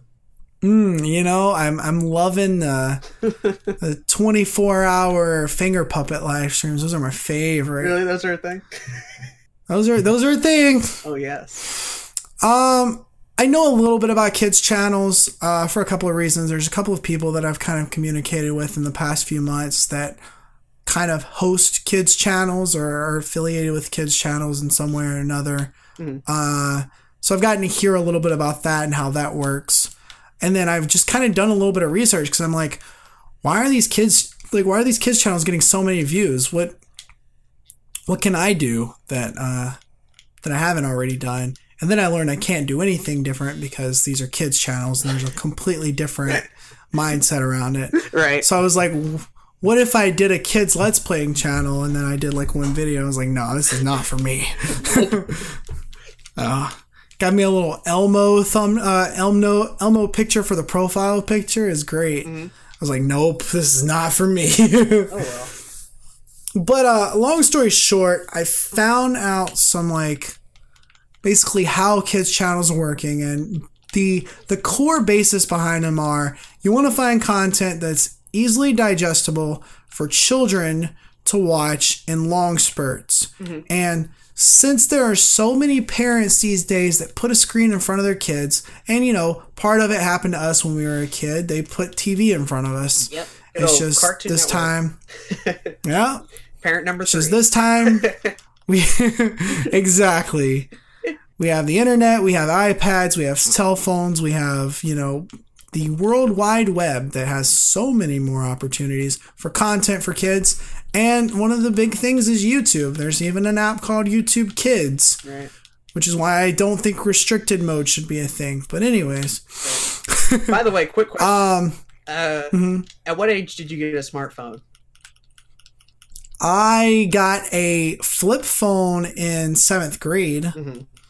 and then I got a smartphone my senior year of high school and I bought it for $40 at Walmart. Yeah. It was a really bad smartphone. and then I got another, I got the same model uh-huh. uh, about a year and a half later for $40 at Walmart.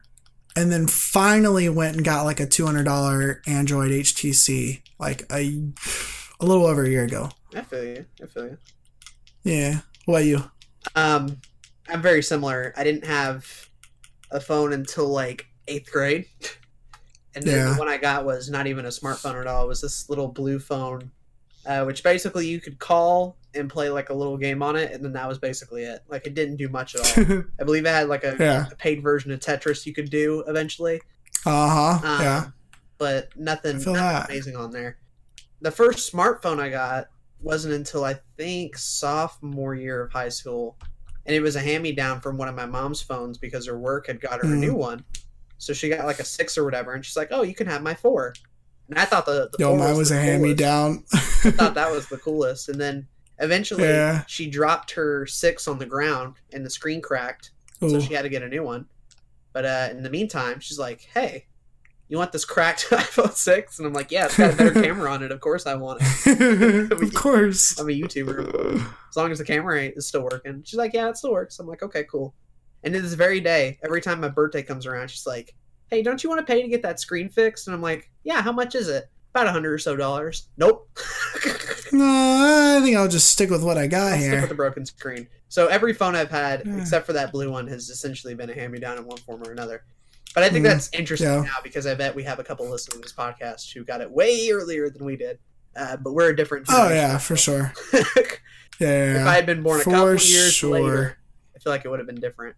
Who? It was the same Maybe. for my brother. Yeah. I know he was only a year and a half, and it took him, I think, junior high or high school to get a phone. Hmm. Just a tangent, though. Anyway. yeah, a little tangent. It's, it's interesting though. It just Sure. shows how, I mean, kids have iPhones now, and it's it's amazing to me. Mhm. Uh, it blows my mind that they have so much. Like they have a mini computer in their pocket, Right. and like, you know, I had to beg for my, I had to beg to my dad on weekends to go use the computer to research nerdy shit because that's what I was into. Sure. And now kids have little phones so they can just go look up anything they want.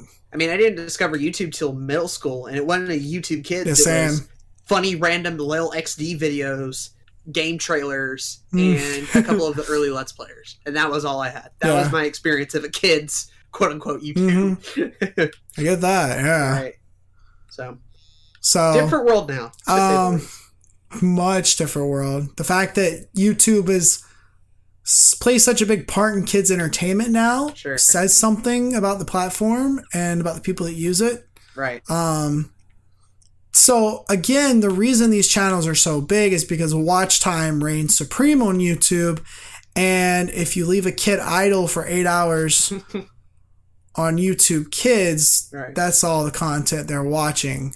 Whether they're asleep or watching or anything, it's still playing. That watch time still adds up. Exactly.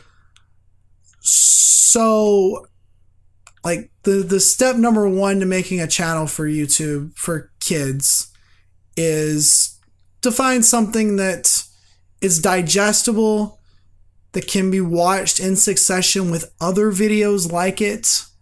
Um, think of it as your like cartoon marathons or something like that. Mhm. And I would suggest here's the here's the big kicker that not a lot of people are doing. Find something that's somewhat original that can kind of last for a while and not just be seen as kids content but can be respected by adults as well. Exactly. And that's the big thing with like just kids media in general is that a lot of Mhm. people even on TV, this isn't just a YouTube problem. A lot of people see the term kids entertainment and think, "Oh, lowest of the low, dumbest of the dumb, freaking Teletubbies, loud noises, fart jokes, the lowest of the low, whatever, fine." And Right. you know what? That can do recently successful. I mean, it's the reason there's like a couple of Minions movies now because of it. That's the world we live in. I'm not gonna lie that it's totally yeah, successful. that's true. The thing about kids media though is that it can be so impactful and it can leave such a great lasting impact on the kids who watch it. I know some of the media that I enjoy the most and some of the media I'm most attached to is some of the stuff I watched as a kid and you know what? A lot of it is stuff that I can still watch today.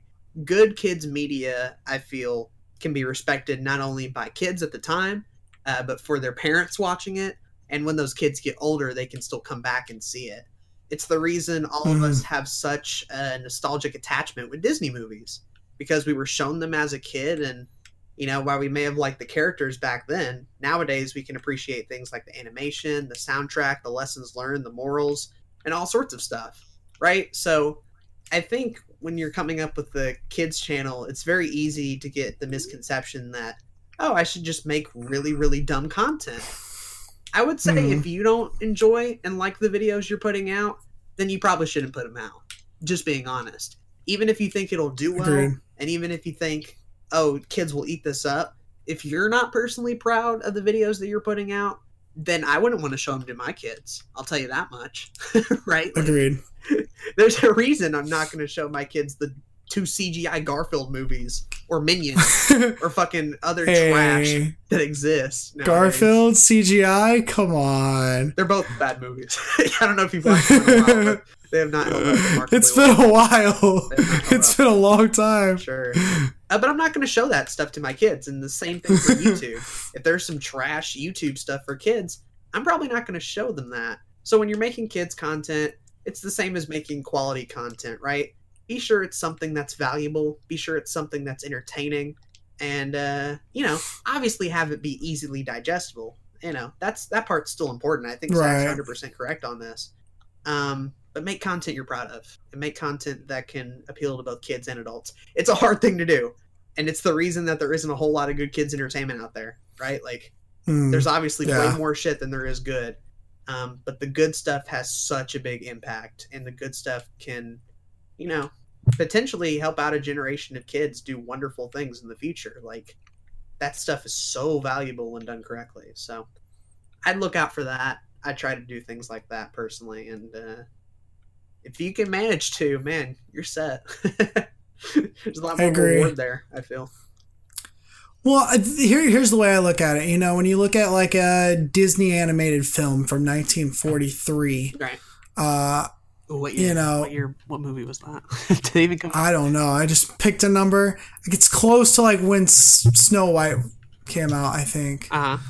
But uh, like when you pick like a Disney animated film from like the 40s or the 50s, like people still watch those. People still enjoy this, and it isn't just kids. It's families. It's adults. Right. And the biggest thing is Disney's still making money off of that. Disney still has royalties on that. So it's like people still uh, Disney still builds hype culture around some of these movies with their Disney Vault and stuff. Right. The thing I'm getting to here is, you know, sure, you could make a thousand videos uh, for kids' entertainment on YouTube, figure out ways to get the algorithm to work around it, and you've got a channel with 20 million subscribers just for kids and you've got a lot of views and a lot of watch time and maybe you make a decent amount of ad revenue from it and there you go. You feel like you're set. Well for the next two three four five years until youtube uh, changes their algorithm or until youtube looks at netflix and they're like well netflix ha- has a kids section as well. We already have a kids section. But what if we started I don't know, taking YouTube Red and do some similar things with the kids section. Right. We have YouTube Red kids shows that are highly, you know, highly produced, like a, like a, uh, like a PBS, like a public broadcasting, you know, kids show that already is not getting that much money thrown at them, anyways. What if YouTube starts paying these people to like make cartoons on their platform? Mm-hmm then your shit's just gonna be thrown to the side. right. Because it's gonna be more it's gonna be more popular. Exactly. And so 100%. you become one of those people that make good kids children, you know, good kids content, then you might be able to get on that platform a lot earlier, or you might be able to get more people to move over to your platform one day, or maybe you'll get a big show on TV or whatever it is, you know? I think uh, James from Extra Credits said it best is the only difference between kids and adults is that mm-hmm. kids have a lot less experience, right? They have a lot less right. world experience. But aside from that, I mean, they're fairly similar, right? Kids can yeah. watch scary things. Kids can be frightened. Kids can laugh.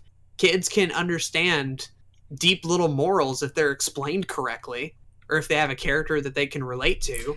It can get that's why through, VeggieTales does so well. right. It can get them through tough times. It can help them explain things. They can appreciate some deeper moments. Like kids aren't stupid, right? They're not idiots. They're just simply with less experience, and they don't necessarily know everything, but eventually they will. And the stuff that's good and the stuff that is entertaining for everybody, including kids, that's the stuff that's going to stand around forever. There's a reason people are mm. sentimental to things like Bob Ross and old PBS shows and you know stuff from their childhood because it gave it exactly because it respected its audience. And if you respect your audience, whether or not it's successful or not, I feel like you'll you'll have succeeded in my book.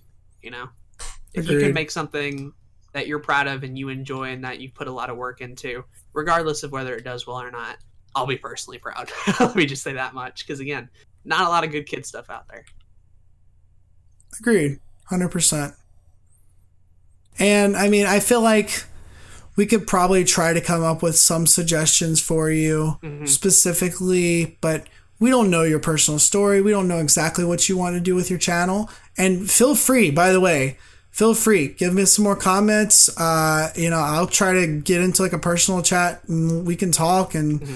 maybe I can help you get some stuff started and who knows, maybe I, you know, maybe we could push you in the right direction. But I think at the end of the day, what's important is just find the things that you enjoy and that you want to share with your kids. All right. Real quick, real quick though. Click on that. What yeah. if she? uh What if it's one of those things where she has like her own kids in the videos, because I feel like there's a bit of mm-hmm. territory there. right, right, right, right. So that's a, that's important. Um, in the in the current state of YouTube, where a lot of families are starting to do videos together, they're starting to put their kids in channels or in videos. Um, safety can be an issue. You know, your kids can be recognized more, and that could be a a safety issue for them at school because maybe if who knows your channel gets big, then people will recognize you. People will recognize your kids, and that in many aspects could be a, both a good thing and a bad thing. So keep that in mind. Uh, there are ways, of course, to work around that kind of thing. I think if one one of the prime examples that I like to use when this comes up is if you look at Casey Neistat, a giant, you know, a big vlogger, got seven million subscribers. He had a baby about two, three years ago. Had his baby up in his videos all the time, and then she turned to about that that two, two and a half year old stage where you could start recognizing this child as a person. Mm-hmm. And he was like, uh, I think we're going to keep her face out of videos from this point onwards, just to, just in case. Right. I think that's respectable. So, yeah, I think, I think it's completely respectable. Um, so keep those in mind. That doesn't mean be scared that everybody's out to get your children. Of course not. yeah, you know, that doesn't mean become a show, conspiracy theory. Basically just be careful what you show. Make sure that that's not your entire life. Make sure that it's just a fraction of your life. Um, there are more and more families you know, who vlog all the damn time, and it's ruining relationships and families. Yeah. Or you could have a I Daddy think, 05 scenario and have your kids legally removed yeah. because you, are an that asshole. was that was a mess. so hopefully, uh, hopefully you're not that. Don't be an asshole. that, that that'll be good. Um, Gary Vaynerchuk said it said it best one day. Somebody had asked him, "How much of your life do you actually vlog?" And he was like, "Maybe five percent of my life." And he does a lot of vlogs. He does a lot of content. But he's like, that's just like 5% of my life because, you know, every time I'm with family, none of that gets vlogged or whatever it is, you know? Mm. So, you know, keep things, maybe you get together with a group of mothers and parents and stuff, and you like decide to do a group family vlogging channel, and certain days it's certain content. Uh, if that's the route you're trying to go, or maybe it's even I want to create this entire whole movie catalog, and it's easier to do that on YouTube than it is to make VHS tapes or DVDs these days. So just make sure they're having just fun. upload them here and make they're private. You know, you're having yeah. fun, and it's not something that that comes between you guys. And hey, uh, there's not a whole lot of family channels that like sometimes just don't have kids and it's just personal, like a mother advice or stuff like that. I feel like that's a pretty untapped market. So don't feel reliant uh, on your kids. Yeah. don't feel like you have to include them in every video if that's a thing. Um, Agreed. Just whatever you do, put out value and just make sure you're safe. We think you are, honestly. We're not saying that you're like yeah that kind of person. absolutely. We think you are. Um, but for anybody else listening who's thinking about doing a similar thing, uh, that's just for them. Right. but yeah. Yeah. Again, first and foremost, just make sure that you're doing it for you and you're enjoying it. Because sure. I'm, I'm telling you, I played a Sesame Street Flash game at three o'clock in the morning, recorded a video, edited it, seven minutes, uploaded it.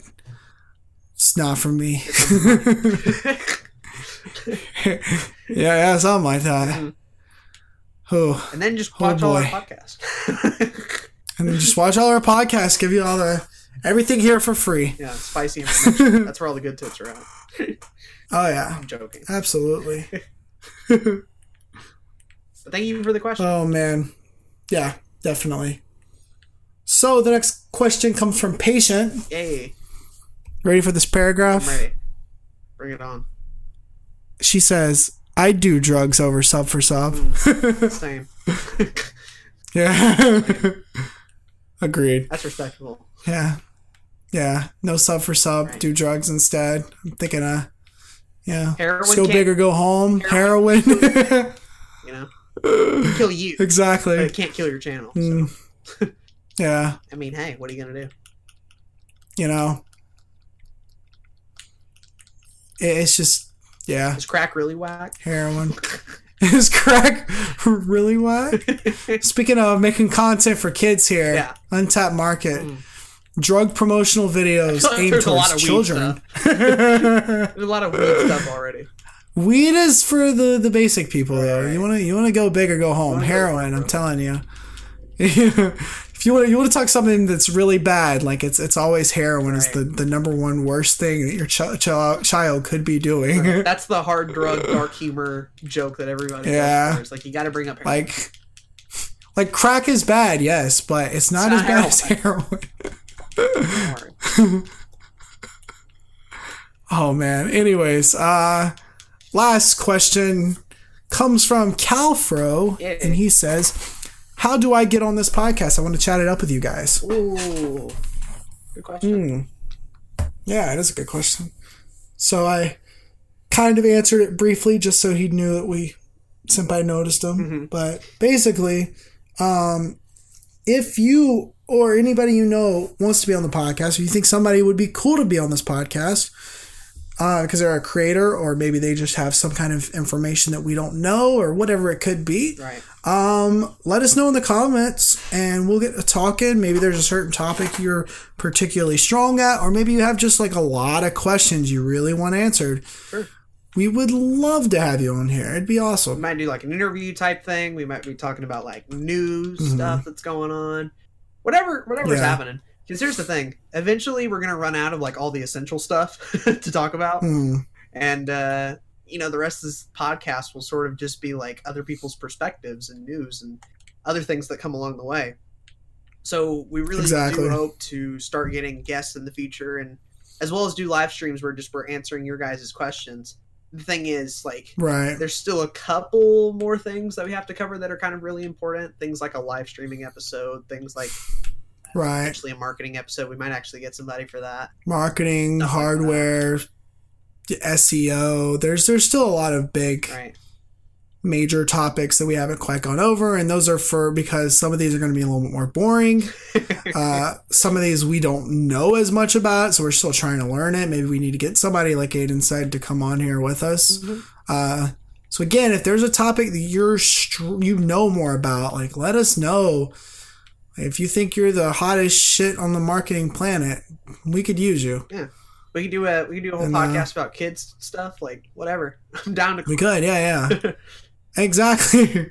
but just to Yeah. let us know either. Not the Jared comments- Leto kind. Oh yeah, yeah. Not right. the Jared Leto kind. That, that's wrong. No, I'm thinking that that's more of a Ronald McDonald friendly, Right, friendly right. kind. Yeah. Yeah. But yeah, let us know in the comments or wherever social media platform you listen to, iTunes, Google Play, whatever. Let us know. Mm, We'd love to have you on. definitely. And you don't even have to be like It'd be cool. big or anything.